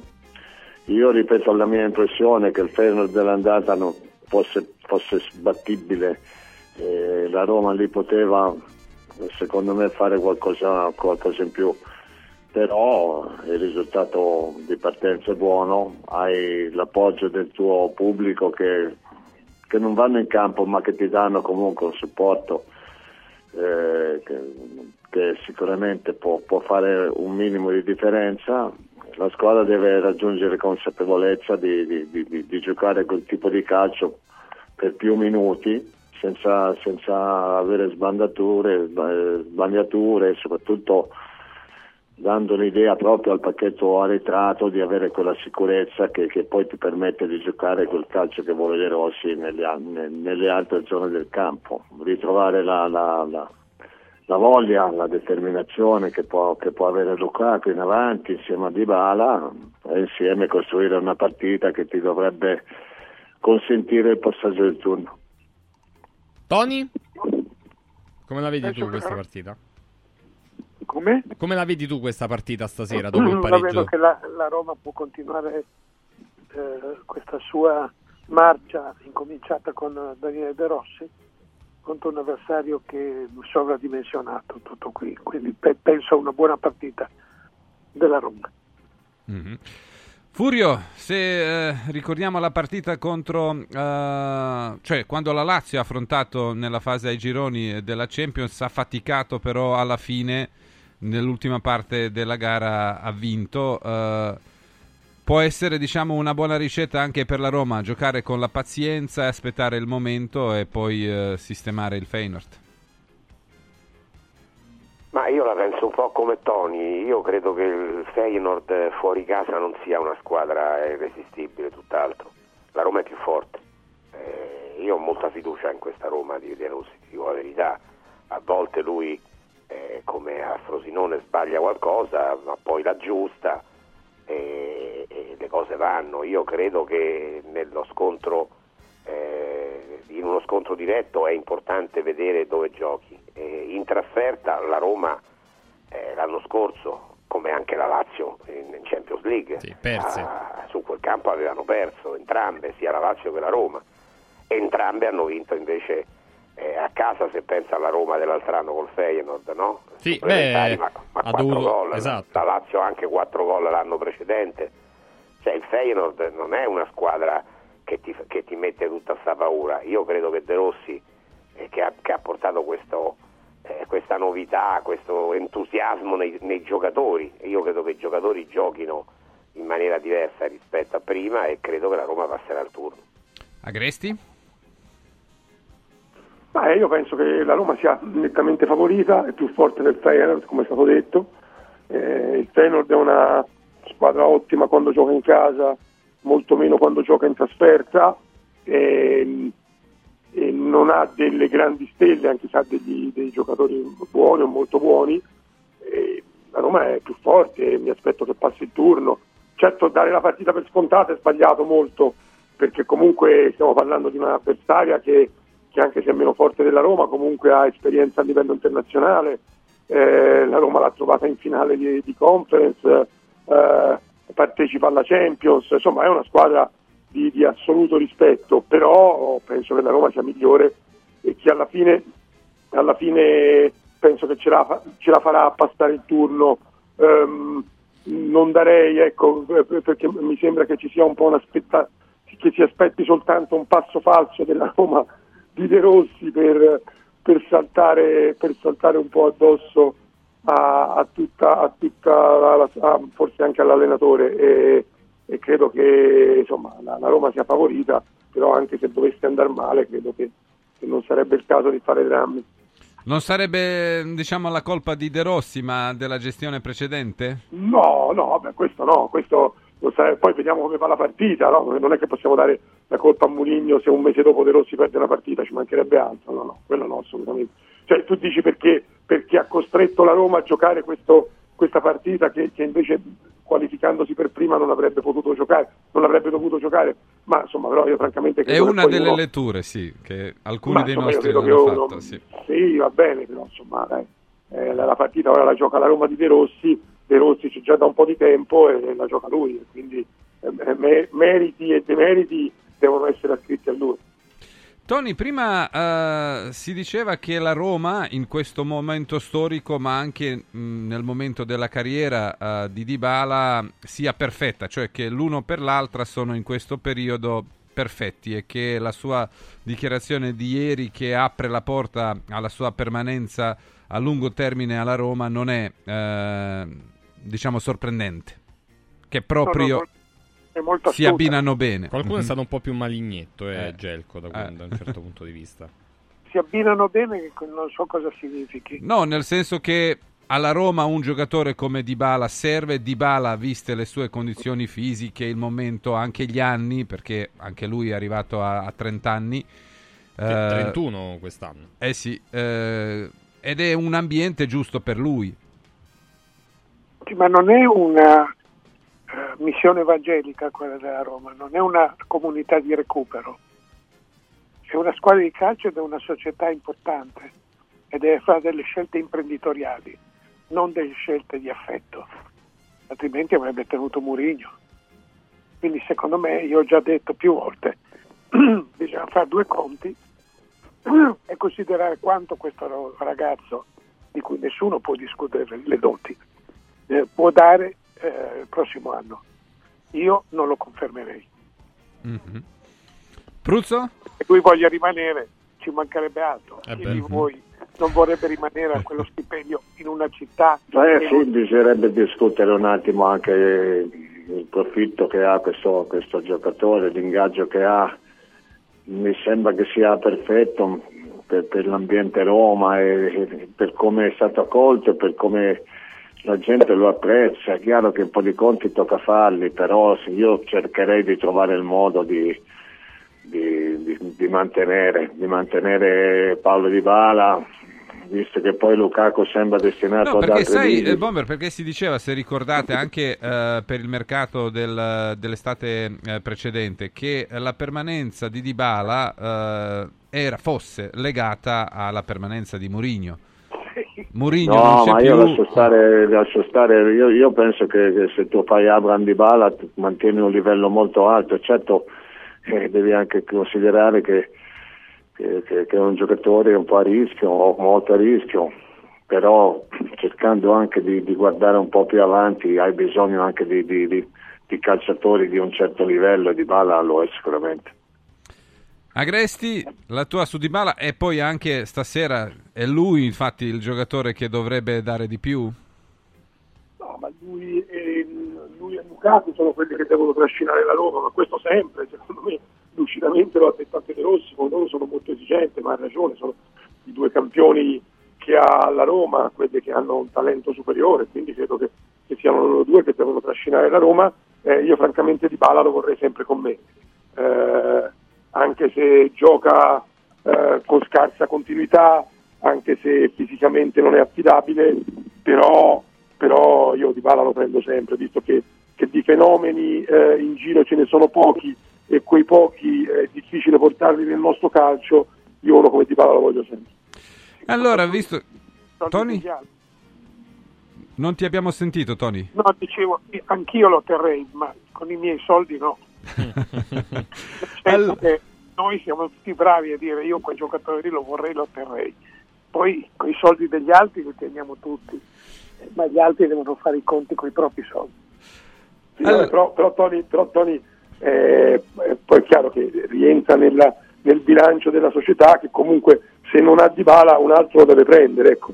Io fra prendere un altro e, prendere e tenere Di Bala, e tenere Di Bala eh, io tengo Di Bala, poi io, eh, per carità. È più facile. Però, eh, bisogna mettere sempre sulla bilancia il peso, il peso economico. Eh. Cioè, la Roma esisteva prima di Dybala e esisterà dopo Beh, Dybala. questo è- Questo, questo- questo- dubbio Però, Tony, società. non c'è dubbio. Però, però la Roma non è la Juventus, la Roma ha un giocatore eh, forte come Dybala, è vero che gli gioca meno, po- poco più della metà delle partite, è vero, però quando c'è Dybala è un'altra musica. Eh, quello era il senso, che la Roma Eh, è, è una logico, società che può logico. tollerare Roma, quelle io- assenze. Io, io te lo giro, il discorso lo metto al contrario, la Roma non si può permettere di perdere Dybala, non se lo può proprio permettere. E a proposito, Furio, chiudiamo eh, con la Lazio che non si può permettere di perdere la partita di stasera perché alcuni diciamo, conti dicono almeno quattro punti eh, in due trasferte contro Torino e Fiorentina. La Lazio deve conquistare per continuare a sperare in quarto posto. Sì, sì, è evidente, però è anche evidente che incontra un allenatore come Juric con cui la Lazio ha sempre avuto tanta, tanta difficoltà, tanta, eh, sia quando stava a Verona sia col Torino. La Lazio eh, battere- per battere Juric eh, deve, deve- deve superarsi. La Lazio che ha giocato il primo tempo contro il Bologna è in grado di vincere a Torino. È chiaro però che poi c'è stato il secondo tempo, quel secondo tempo lì eh, può essere preoccupante, quindi è una partita difficile. La Lazio può vincerla, eh, per l'amor di Dio, Eh, può vincerla, deve vincerla, eh, ma non sarà facile per niente. Ti dico la verità, se la Lazio la vincesse, secondo me sarebbe una mezza, una mezza impresa su un campo difficile come questo squadra che ha quasi gli stessi tuoi punti in classifica. Sì, esattamente, uno solo. Ti sorprenderebbe, Tony, vedere la Lazio vincitrice a Torino? Mm, No, sorpresa no. In verità il, la- il sostantivo sorpresa con la Lazio si abbina come di bala con la Roma, c'è sempre una sorpresa nella Lazio, c'è sempre una sorpresa, non sai mai come si può, come può affrontare una partita, la, la gioca con grande concentrazione, con gran gioco anche, dopodiché si perde. Eh, è una partita difficile.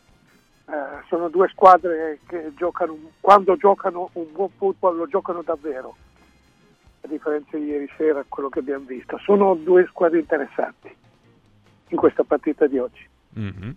Agresti? La tua sulla partita di stasera? Beh, è una partita difficile per la Lazio, è difficile per il Torino, è una partita eh, equilibrata, una partita dove può succedere qualsiasi cosa, francamente non c'è nessun risultato che mi sorprenderebbe. Eh, il Torino sta cercando di fare un salto di qualità e chiaramente il salto di qualità del Torino passa da partite come questa. io francamente non credo che, credo che la lotta alla Champions non sia chiusa per la Lazio, comunque vada stasera, è chiaro poi che se le perde tutte, però io credo che, che la lotta alla Champions ci riserverà una, delle sorprese quando poi anche l'Atalanta ritornerà in Europa. Eh, L'Atalanta, tenete conto che l'Atalanta è molto concentrata, molto concentrata sulla Coppa Italia. Sì. L'obiettivo principale dell'Atalanta è la Coppa Italia perché Gasperini vuole assolutamente vincere un trofeo. E può quindi- ritrovare anche la Lazio, eh, come qualche anno Eh, fa. Eh, capito, per finale. cui- Stefano, sono, già, sono già lì che aspettano la Fiorentina-Atalanta, la semifinale di Coppa Italia, penso che non, non sia la partita dell'anno, de- per l'amor di Dio, però c'è molta attesa già adesso, perché cattivo Eh Gasperini beh, è troppo non è- presto, Bomber. eh, In aprile si gioca la semifinale. Sì, però lo sai, lo sai Gasperini a Firenze come in altri posti è, è sempre ben accetto, ben, ben voluto, ben- lo aspettano. E che ci dici di... Ah, vai eh, Stefano Agresti, chiudi No, e poi no, sentiamo Pruzzo no, no, sulla... finito, finito, che dice Roberto, sentiamo Roberto. Allora, la tua, Roby, sulla partita di stasera, eh, tenendo presente che eh, Torino non prende gol in questo 2024. Ah, eh. il Toro, il Toro gli, gli manca poco per fare quel saltino, eh, perché sta lì a immagini de- de- de- del grande calcio, purtroppo eh, non è ancora riuscito no, a concretizzare quel salto di qualità che ti garantisce di giocarsela alla pari con tutti. È una squadra scorbutica, difficile, lo sappiamo, conosciamo, però la Lazio che secondo me non è all'ultima spiaggia perché sono dell'idea di Stefano, io non, Atalanta è fortissimo, ma se guardi il calendario e le partite che deve giocare sono veramente tante. Il Bologna non mi dà l'impressione che possa tenere questo ritmo fino, fino a chissà quando e quindi chi sta dietro deve, deve essere pronto. La Lazio farà fatica stasera, ma secondo me ha più possibilità di vincere che, che no.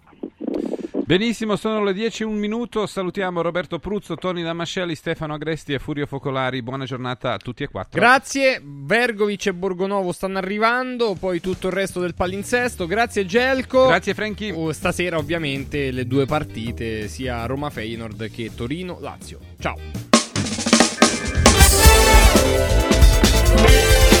Radio, radio, mattino,